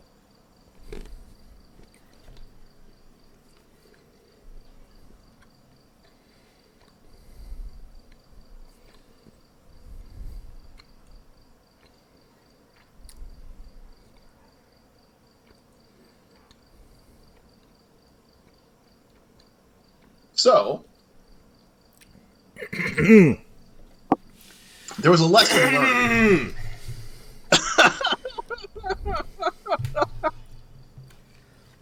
oh, that's good.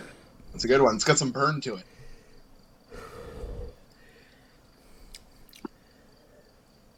All right. So, there was a lesson that you had to learn throughout the stream. So, if you could reiterate for us, why exactly was Petrifex Elite overpowered and in need of a nerf? And why was the nerf that we got the correct one?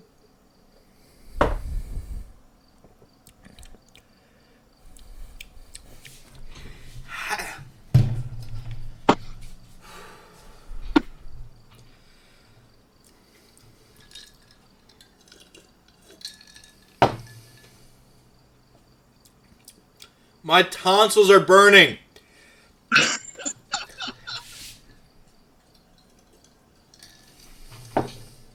This one, this one does have some burn to it. I'm, I will admit that. I got a little bit of, uh, got a little mist in the eyes. I need Um, more beer.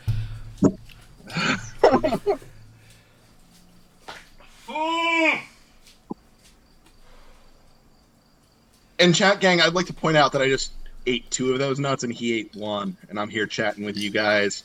He's over there drinking beers, taking his headphones off, taking a lap. I'm keeping it together. I'm the champion.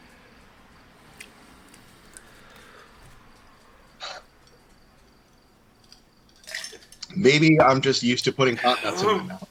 Maybe. One second. no, okay.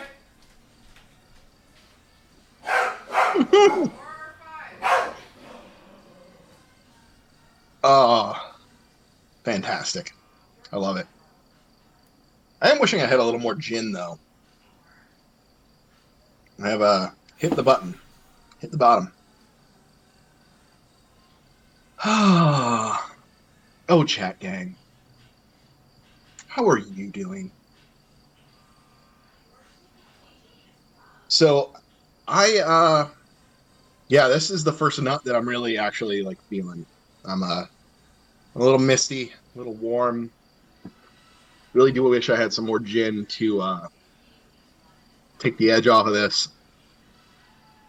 Something about it does kind of create like a little bit of a vomitous sort of feeling. Um, I think it might just be the way that it's it makes your mouth water. It's it's making my mouth water in the same way that my mouth waters like if I'm about to throw up. Uh, and I think it's just coincidental that it happens to be doing that. But um, unlike some people, I am keeping it together. I'm talking here so we don't have dead air. Uh, we do have an empty Mephisto chair, but I think okay. he, I Uh. think he's just dodging the question. Okay, this is the first one where I had to physically spit.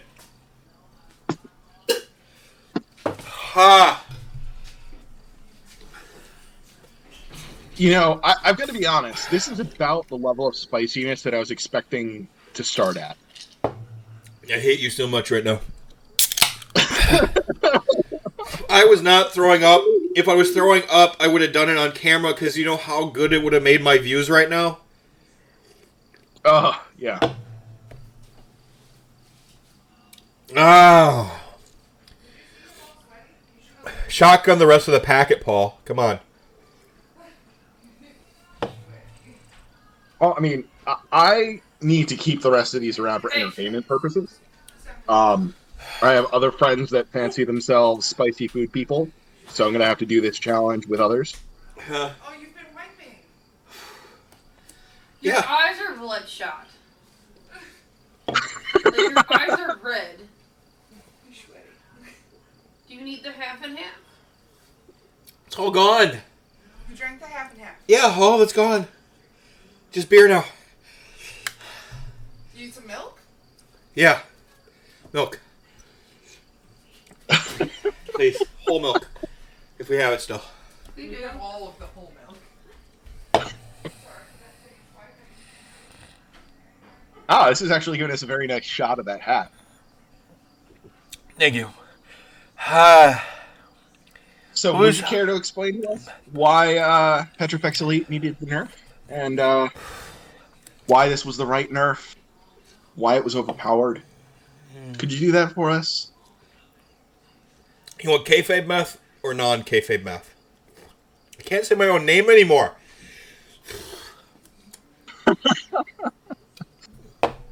Mm. Um, I I don't know the difference, so whichever one is more honest.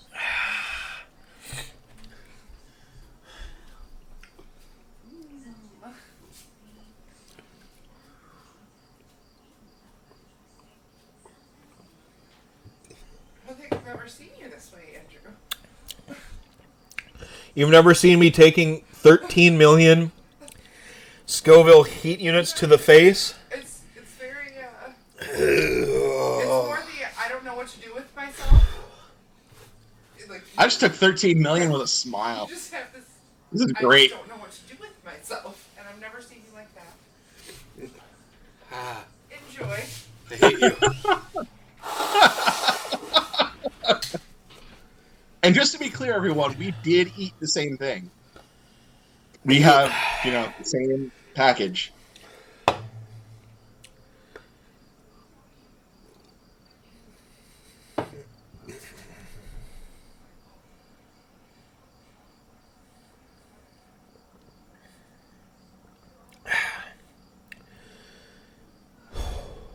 Pain is temporary. But the Petrifex Elite nerf is forever. No, no. So.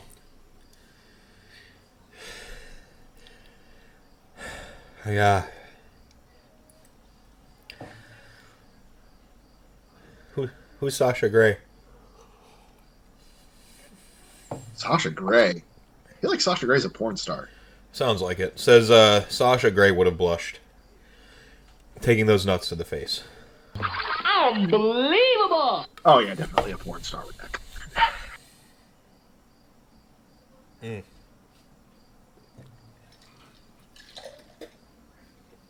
There's your swish and spit, everybody.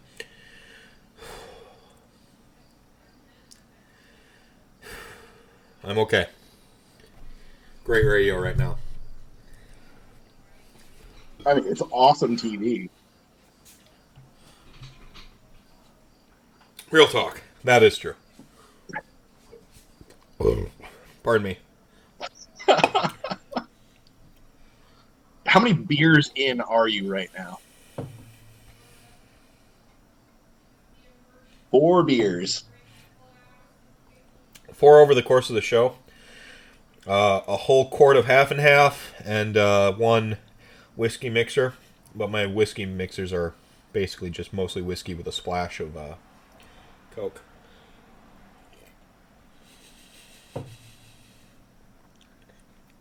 And half a glass of water because water is a trap.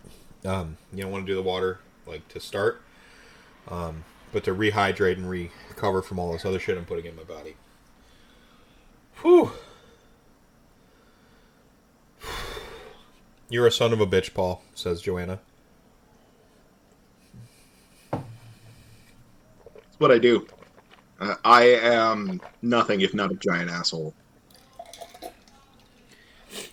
Alright, so why was the Petrifex Elite nerf deserved the right change and right? Um, it was deserved because people don't want to get good at Age of Sigmar, and uh, now maybe they'll shut the hell up uh, long enough for me to kick their ass and teach them that they just weren't playing the table to begin with. Uh, but they'll shut up, so is the correct change.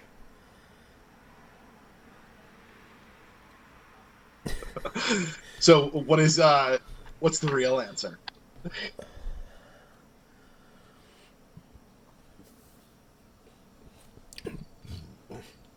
I see it's causing you physical pain. Oh yeah, it's a To problem. admit that Elite needed to uh be nerfed. Um, you're an asshole. oh, it hurts so bad.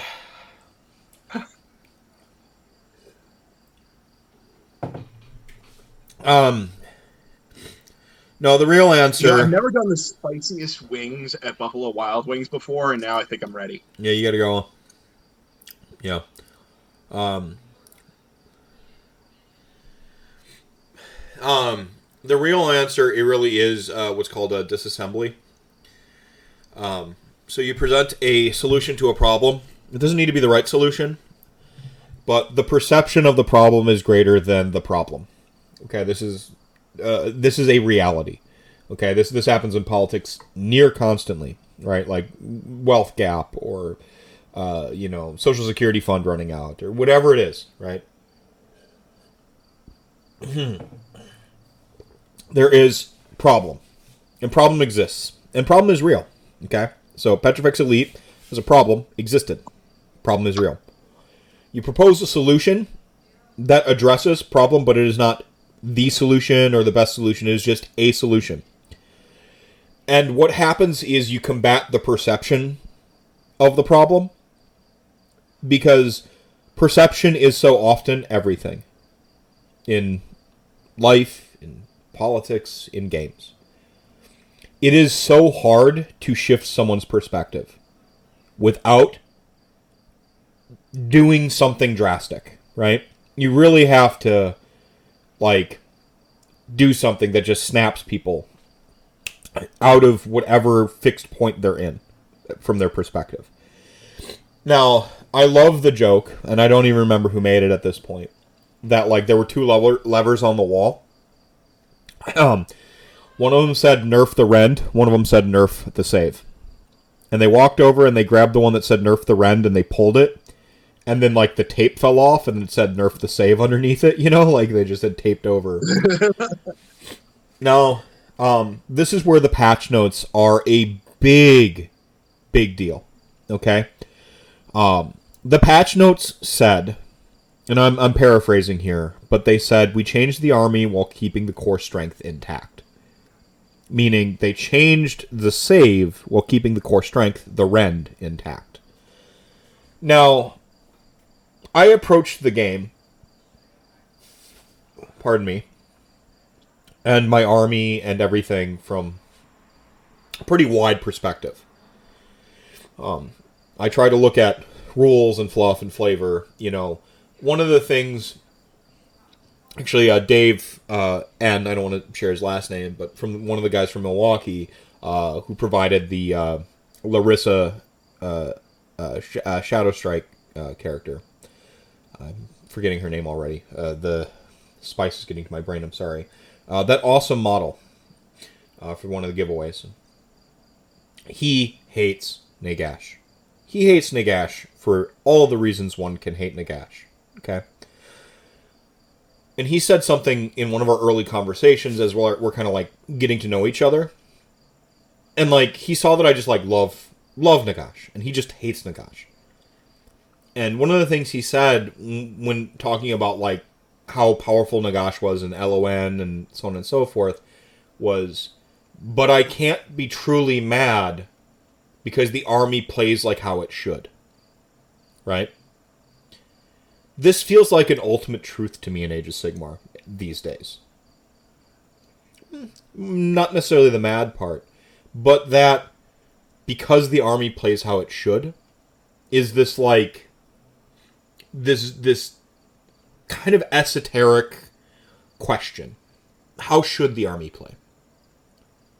And for me, the sort of like the thing the game should try to do the most. We should always be chasing balance. We should always uh, uh, have an illusion of parity. We should always have that stuff. Always. But the main thing for me that I'm going to always kind of come back to is does the army play how it should? Petrifex Elite failed that threshold on like sort of a like the sales pitch, which is this is the defensive one made out of petrified dinosaur bone. When I say those words to you, petrified god beasts are what make these guys. Do you think rend characteristic? No, not at all. I don't think anyone in the entire world does. When you read the book, it says they're they're SEAL Team Six. It says they show up late and kick everybody's ass. Like they only go in when there is a real problem and you need the real solution.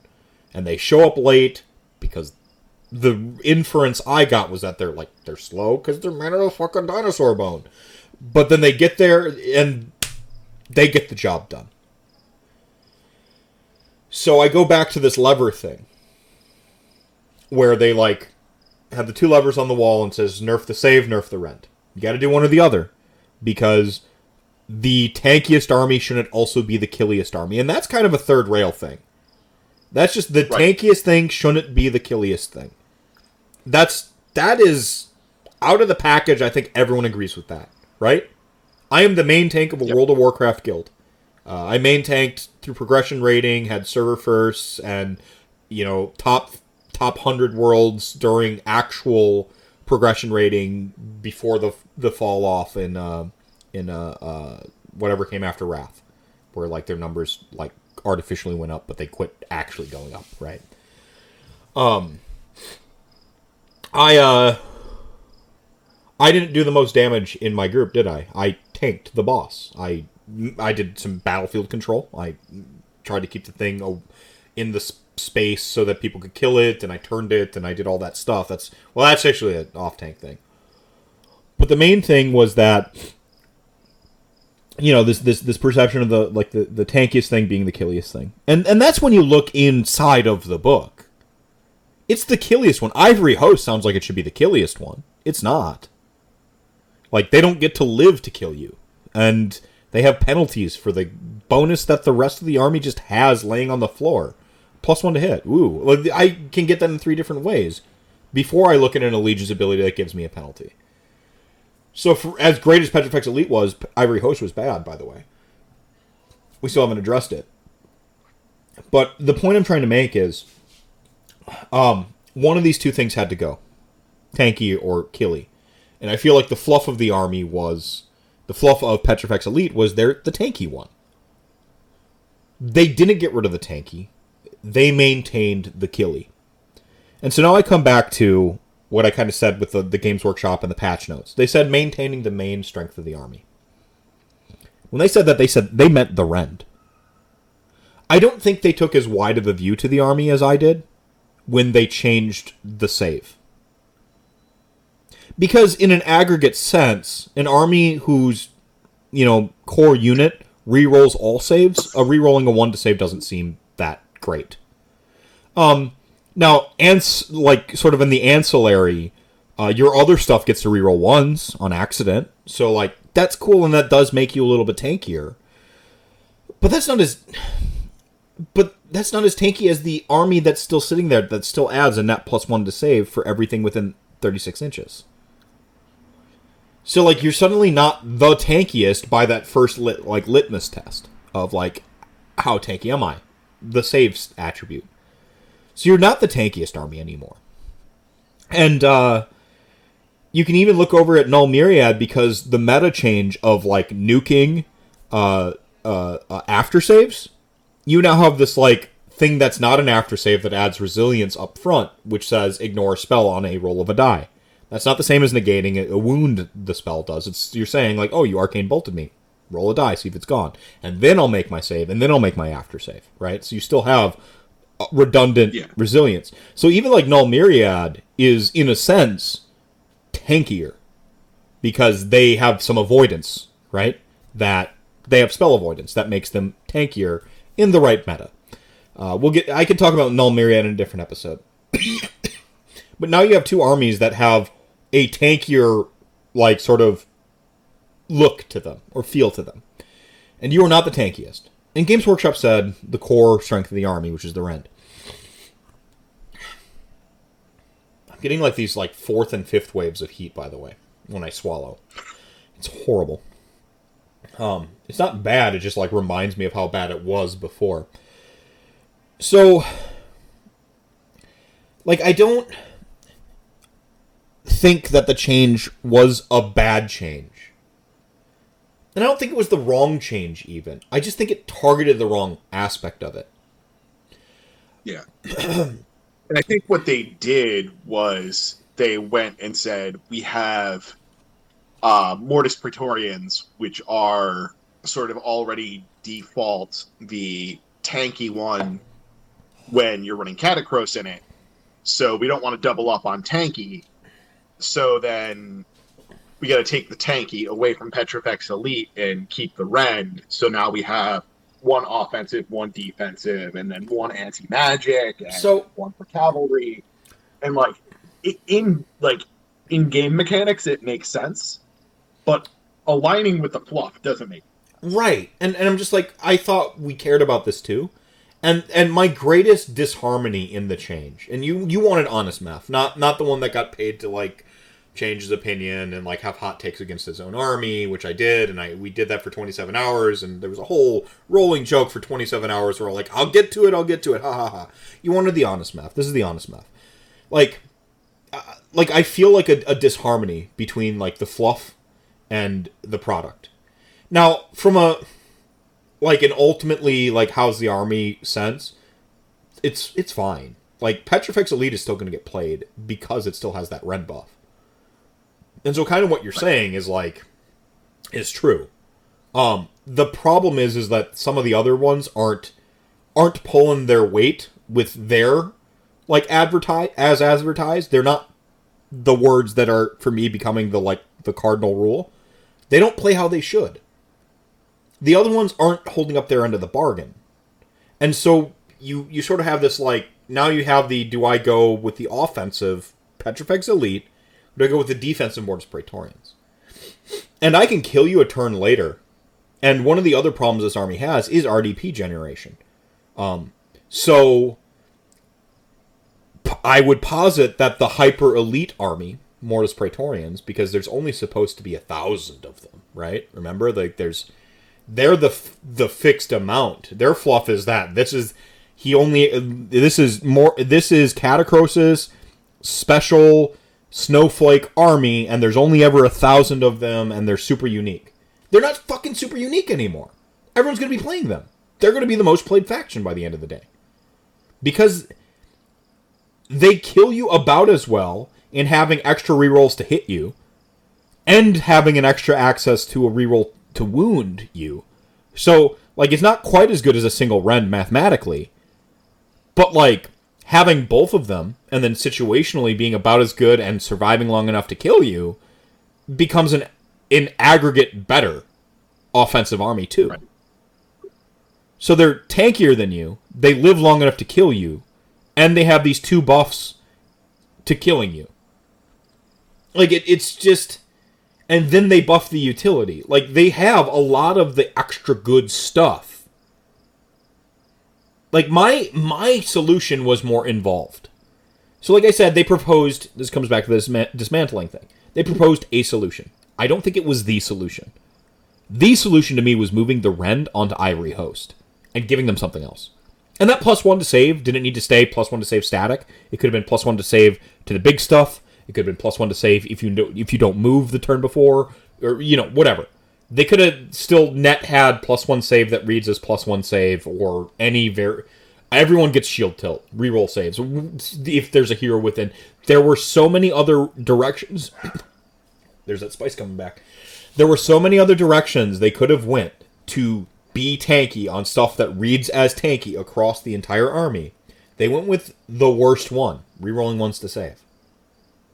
Like, fine. I'm even fine with that. The worst way to improve tankiness. Right, having a, a, a, one I've heard floated around that I love, make their after save a five up instead of a six up. Love it, love it. There are so many armies that just like do that. There's Right. ones that give you a fucking four up. Like that reads that. I mean, does that check our? Does it play as it should? You go, they're made out of fucking petrified dinosaur bone. Of course, they should be more undead than the things that have an undead save. Like, and you could, if you want to, like hamstring them in some manner, like hinge it to a hero. They have a six up, blah. If in range of a hero, wholly within twelve, whatever you want to do, they get a five up instead. You could you could have wrote anything for that allegiance ability because you wrote a one to save, and you even you couldn't even give it against shooting. It's a one in melee. You couldn't even make it against shooting. Look at the fucking Mortek guard units. They have a shield that blocks you from painting half of their head, their entire torso, and half of their like lower body. You can't paint their freaking quads. Massive shield. You telling me like like no more tech guard in the entire world can just go ip and like stop a fucking arrow? I've seen 300, man. I know that they just like do the thing. Like eh, what? Come on.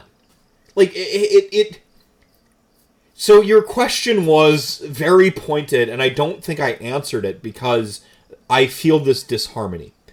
I need to get off this negative take I'm taking because it is still a change and it will shift the perspective.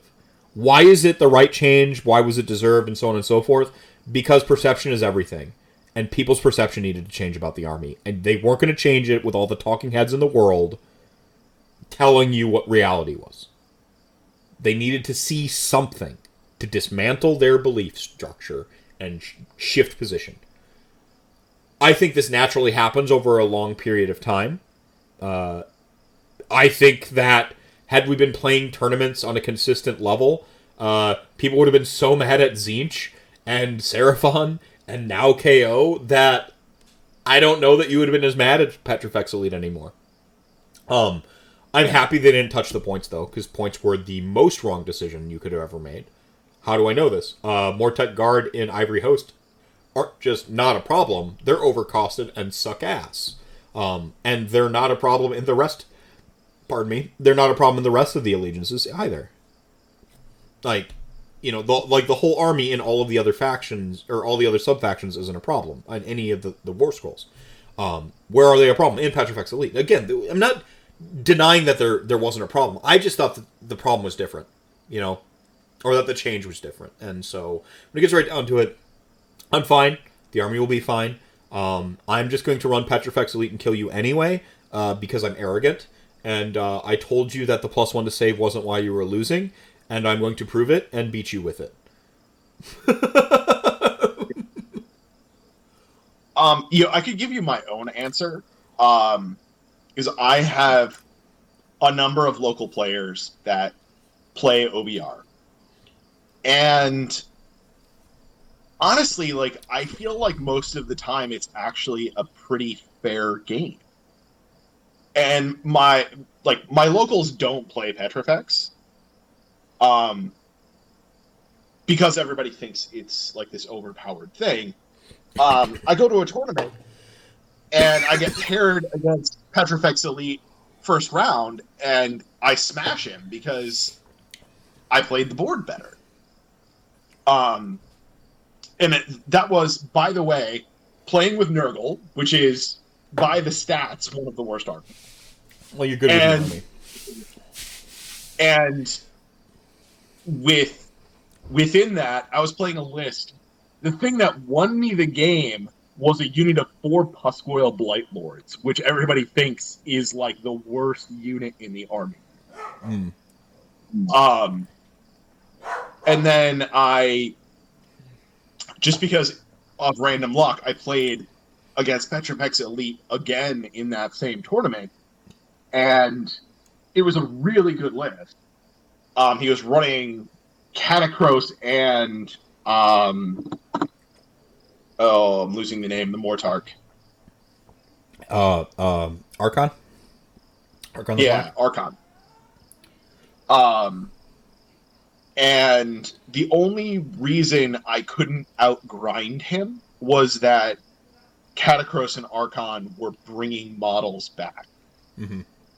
If that mechanic wasn't present, my Blight Kings would have completely ground him out. Also, Yeah, that's uh, Frank's list. Um, he does what is called the Two Kings list. Um, here's a, a take I don't think people are prepared for. You had more list variants uh, when it was Petrifex Elite was like what most people took. Because you had Katakros builds, you had Katakros plus Arkhan builds, you had with catapults, without catapults, you had Nagash builds, you had Harvester builds, you had people being cute with like other stuff. Like so you'd see Petrifex Elite every time. Oh, Petrifex Elite, Petrifex Elite, ah, angry. But the lists were so vastly different that you actually had a ton of choice. Because like within the Petrifex Elite like umbrella, you could run anything. You've actually net lost meaningful choice in the army now.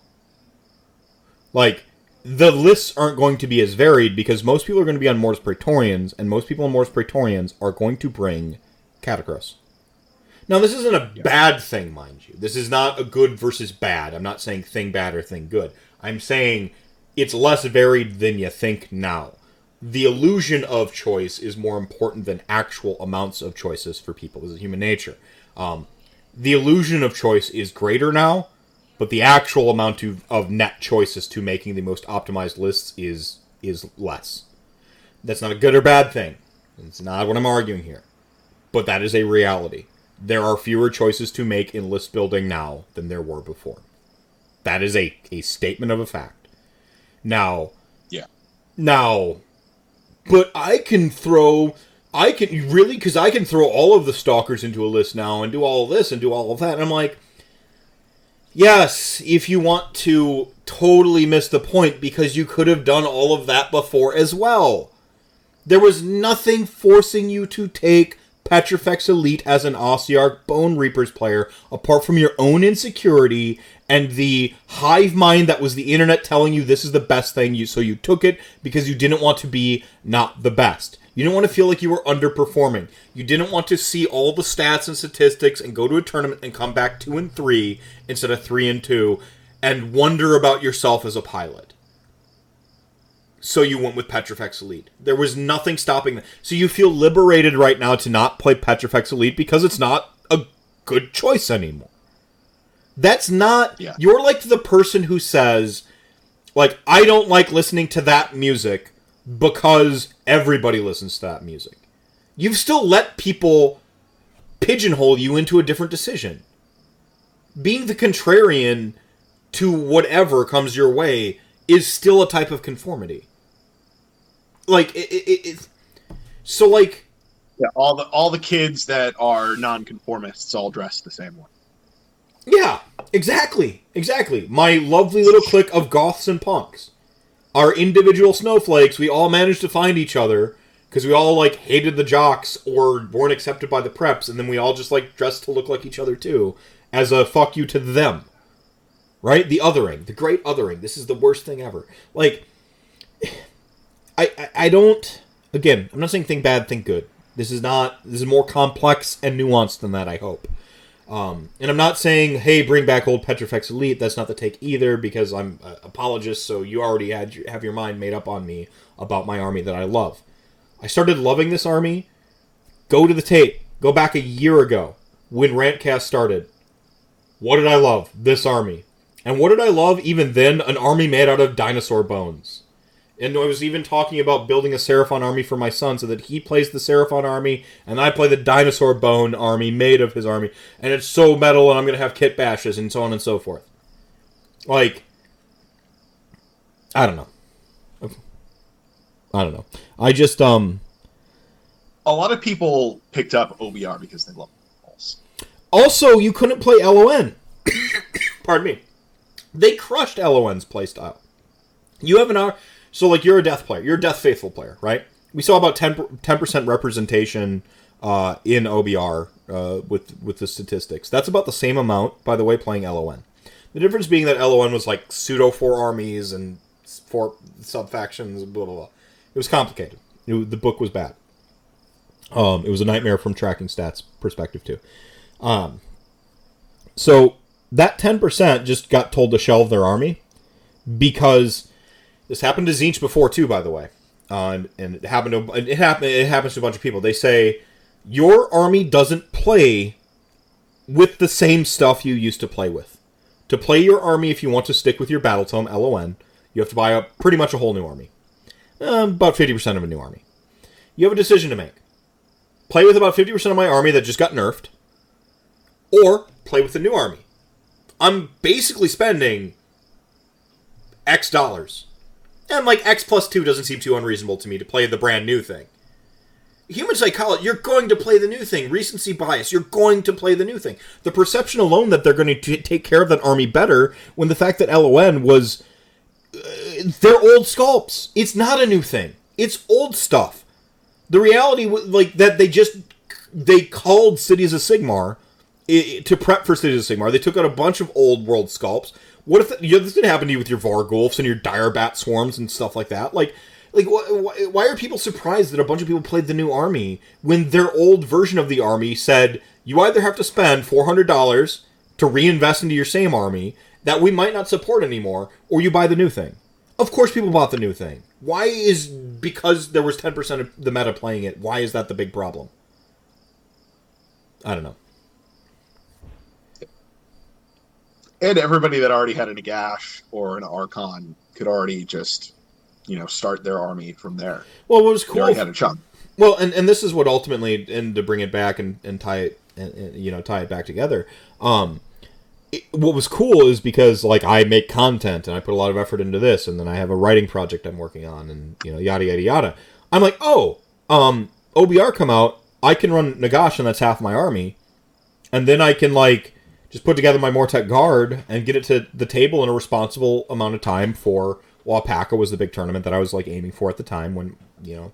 So I'm like, okay, cool. I can get my army together in a responsible amount of time and go and play that, and then I can at my leisure put together my Katakros and my catapults for my Mortis Praetorians army I was going to play. Uh, uh, by the time Adepticon rolled around, so then like I get to at my leisure put together the rest of my army rather than rush it out to the next event. So like there was that was liberating. That that felt really good for my like hobby journey. Like that felt great. Like I'm suddenly not rushing to put a whole army out because I'm putting Nagash out. And I'm like, dude, I'm gonna get to play Nagash. I'm gonna have so much fun. I get to YOLO solo him again, like with old Mystic Shield, which was like when I first started playing him. Hell yeah, let's do that. I want to play him that way. Like, and so like I get to do that with like Mortek Guard, and I'm like, wait, now I'm not pushing around 100 skeletons plus Nagash. It's just 60 plus Nagash. Oh, like it, like I get to play fundamentally the same way, but with fewer models and, a, and in a less harsh hobby goal. It felt so made for me, and then I can put together my Mortis Praetorians list at my leisure, which is what I was working on uh, going into the isolation. Then I didn't work on any models at all. Uh, because even at the time, I kind of read. We read the ruins. We, we looked at the tea leaves. We said Petrifex Elite's not going to stick around. People are too angry about it.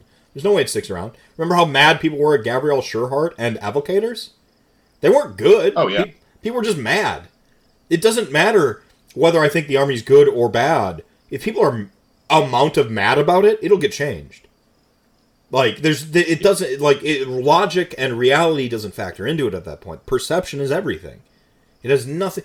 Even if it was a problem, like it was a problem. It was it was a problem. Like it doesn't matter if it's a problem. The perception that it's a problem is enough to change it. Like look at like Tzaangor. And- Uh, yeah, go ahead. Uh, uh, Gavriel Sureheart, I, I think what they should have done with that was like double Gavriel's points Yeah. and FAQ his command ability to only be able to go once on him. Well, just make his command ability go once. You don't need him to even double his points. Just make his like Stormcaster are expensive already. Like they're plenty expensive. That army is plenty expensive. Yeah. Like you don't make it doesn't stack. There you go. You can't burn extra command points. But even at the time when that was the case, it was only kind of like crushing plebs, but not even like anyone who played with any degree of regularity. Because if you only ever play Gav with your LGS, you learned how to screen and just completely neuter the list. Like, Right. like it's people who heard that it was a problem on the internet, played against it once, and then conf- confirmation bias set in. That's right, it did kick my ass once, and then just got angry on the internet forever about it. Like, again, it doesn't matter what the reality is. Gav stacking command points just as a fundamental shouldn't be a thing you can do in this game. Period. We learned it every. that should have been that should have been in the core rules. yeah, rule of one: the I command think- points. Make the exceptions down the line. Just like, Right. like you you make the exceptions with like um the Evocators can all try to cast their same spell, or LRL units can all try to empower their sun their sun metal weapons. Fine, make the exception. Pardon me. Peanut from my molar just dislodged, and I'm in pain all over again. Oh, amazing. Um, the uh, anyway, um, like the default setting should have been you don't snack, you don't stack the stuff, and then make the exceptions. I don't know. It's just Yeah, I don't know. They, they did that the wrong way. to, to, to put a bow on it though, uh, Petrifex Elite needed to be changed. Um, it got a change that isn't horrible. It's not the worst change ever, unforeseen. Nobody could have saw this coming. It's not a complete nothing of a change because it could have been. It could have been instead of like rerolling ones to save, it could have been like uh, take a minus one to hit, reroll ones to save on melee or you know it could have been way i've seen ivory host it could have been way worse you know it does something at all which is nice uh, in an rdp sense i don't have to spend an rdp on all my Mortek guard units um, every turn i don't have to budget for that i can go i'm only going to save the rdp to shield tilt on that one unit because the other two i'm going to feel confident they're going to reroll once and that's going to be enough and as a nice little bonus all my heroes are rerolling too cool. Like it's not a nothing. It's not like it does nothing. Could have been a little bit better. You know, I'm a little bit disappointed because it could have been a little bit better. Um, I feel like it was changed to the volume of the of of people complaining, but not to the reality of the complaint. I'm not upset about that. That is the world we live in. Um, and the army is still fieldable. I don't have to buy different sculpts or different units. Uh, I can still just I really just with a crayon cross out Petrifex Elite and run it as Mortis Praetorians, and I'm I'm just fine. So, you know, there's there's a lot of like positive in the change. Um, I wish that to bring it all the way back, that they had reminded themselves of the army should play it plays how it should. I wish that that would have been more of a uh, a thing that they cared about. But when I read that maintaining the core strength of the army, I know that they identified the Rend as wanting to be something they kept in the army. And so that's that's where they were in their mindset. I love that they told me that so that I can even begin to rationalize their their their decision making. I'm like, "Oh, you you want them to keep the Rend." Then yeah, you're right, you do need to change the save stuff. Um, maybe release a, like a story now about how they all have like Wolverine claws made out of dinosaur bones, and then I go, got it. Like their dinosaur bone properties isn't that their har- their bones are harder; it's that they can like modulate their bones like T1000 around to become sweet sickles and stuff. I'm like, okay, cool, fixed. Like, so now you just need to like solve that that little fluff thing with a couple like cool like Black Library stories or something. Perfect, whatever. Yeah. All right. I feel like I feel like you have successfully answered that, and I think you actually adequately said that it needed to be changed. It's a big step for me. I'm learning. Look, we love we love the stuff we love. It's okay. And here's the thing: is like with opinions, you don't need to have the correct opinion. You just got to articulate it well. Like you just have to. I don't need to. I don't need to agree with you. I just need to know that you've thought about what you believe, and that's enough for me. And I hope that you extend that same courtesy back back my way, dear dear listener or viewer. The bonus rend is called bludgeon, like as in they just hit you with a club instead. I just, I just, I, uh, I, I can't, I can't revisit it. I'm fine, fine. There, uh, Ivory Host should have the extra rend. They should still have a bonus to save in some manner, um, and like reroll ones to hit instead of bludgeon you with a bonus rend. But up yours, Meth. Thank you so much, Joanna. I love you too. Harder blade edges don't. Well, it's like um claymores. They're not supposed to be sharp. Yeah. They're just supposed to be heavy. Like you still take out a rider and its horse by just hitting them with the big metal club, and if it's heavy enough, it'll punch through armor sufficiently. Because it's just it's going to dent it in towards them until the armor reaches its tensile strength, uh, you know, like efficiency or uh, coefficient or whatever, and then it breaks through it anyway. Yeah, you don't need. yeah. Yeah, bone steel folded a thousand times. Yeah, yeah. One change I want to see from the army, I know you didn't ask this. I would love to see Ivory Host get something bonus attack. They don't need a penalty to their armor to do it. Just give them something cool.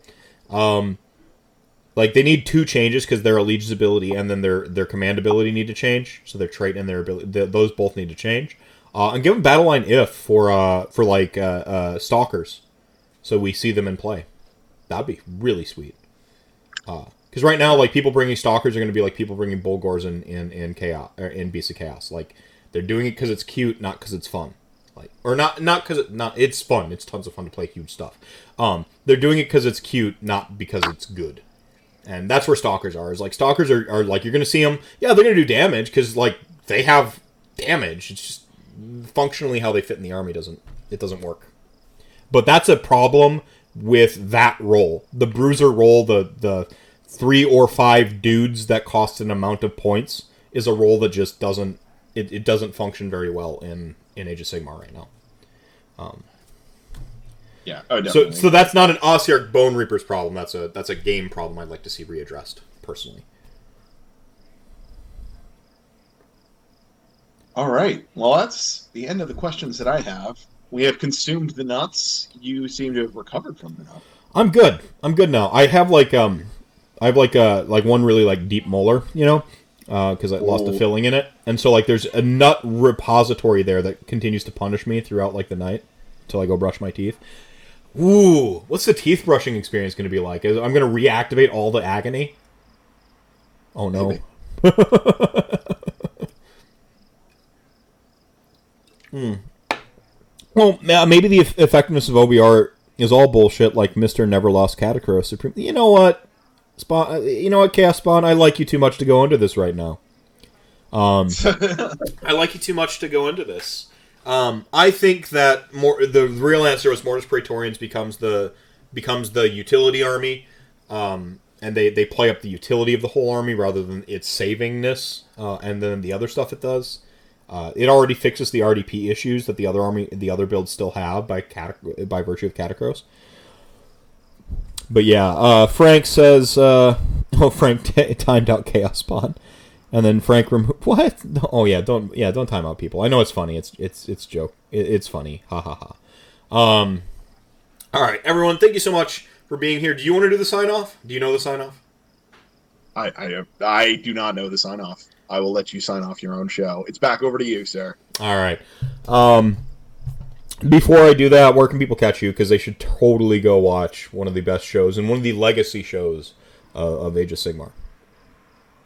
Uh, YouTube channel Radio Free Hammerhal, and on Twitter where I am occasionally uh, at PMC Math Hammer. I'm also the moderator of the Age of Sigmar memes and shit posting uh, page on Facebook.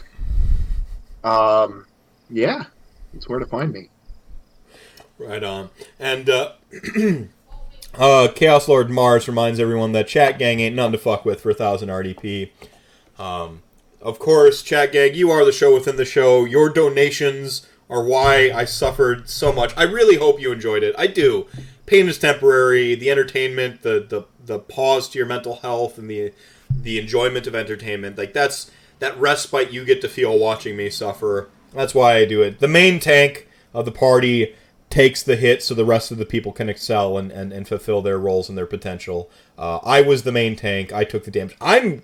I don't know what you were.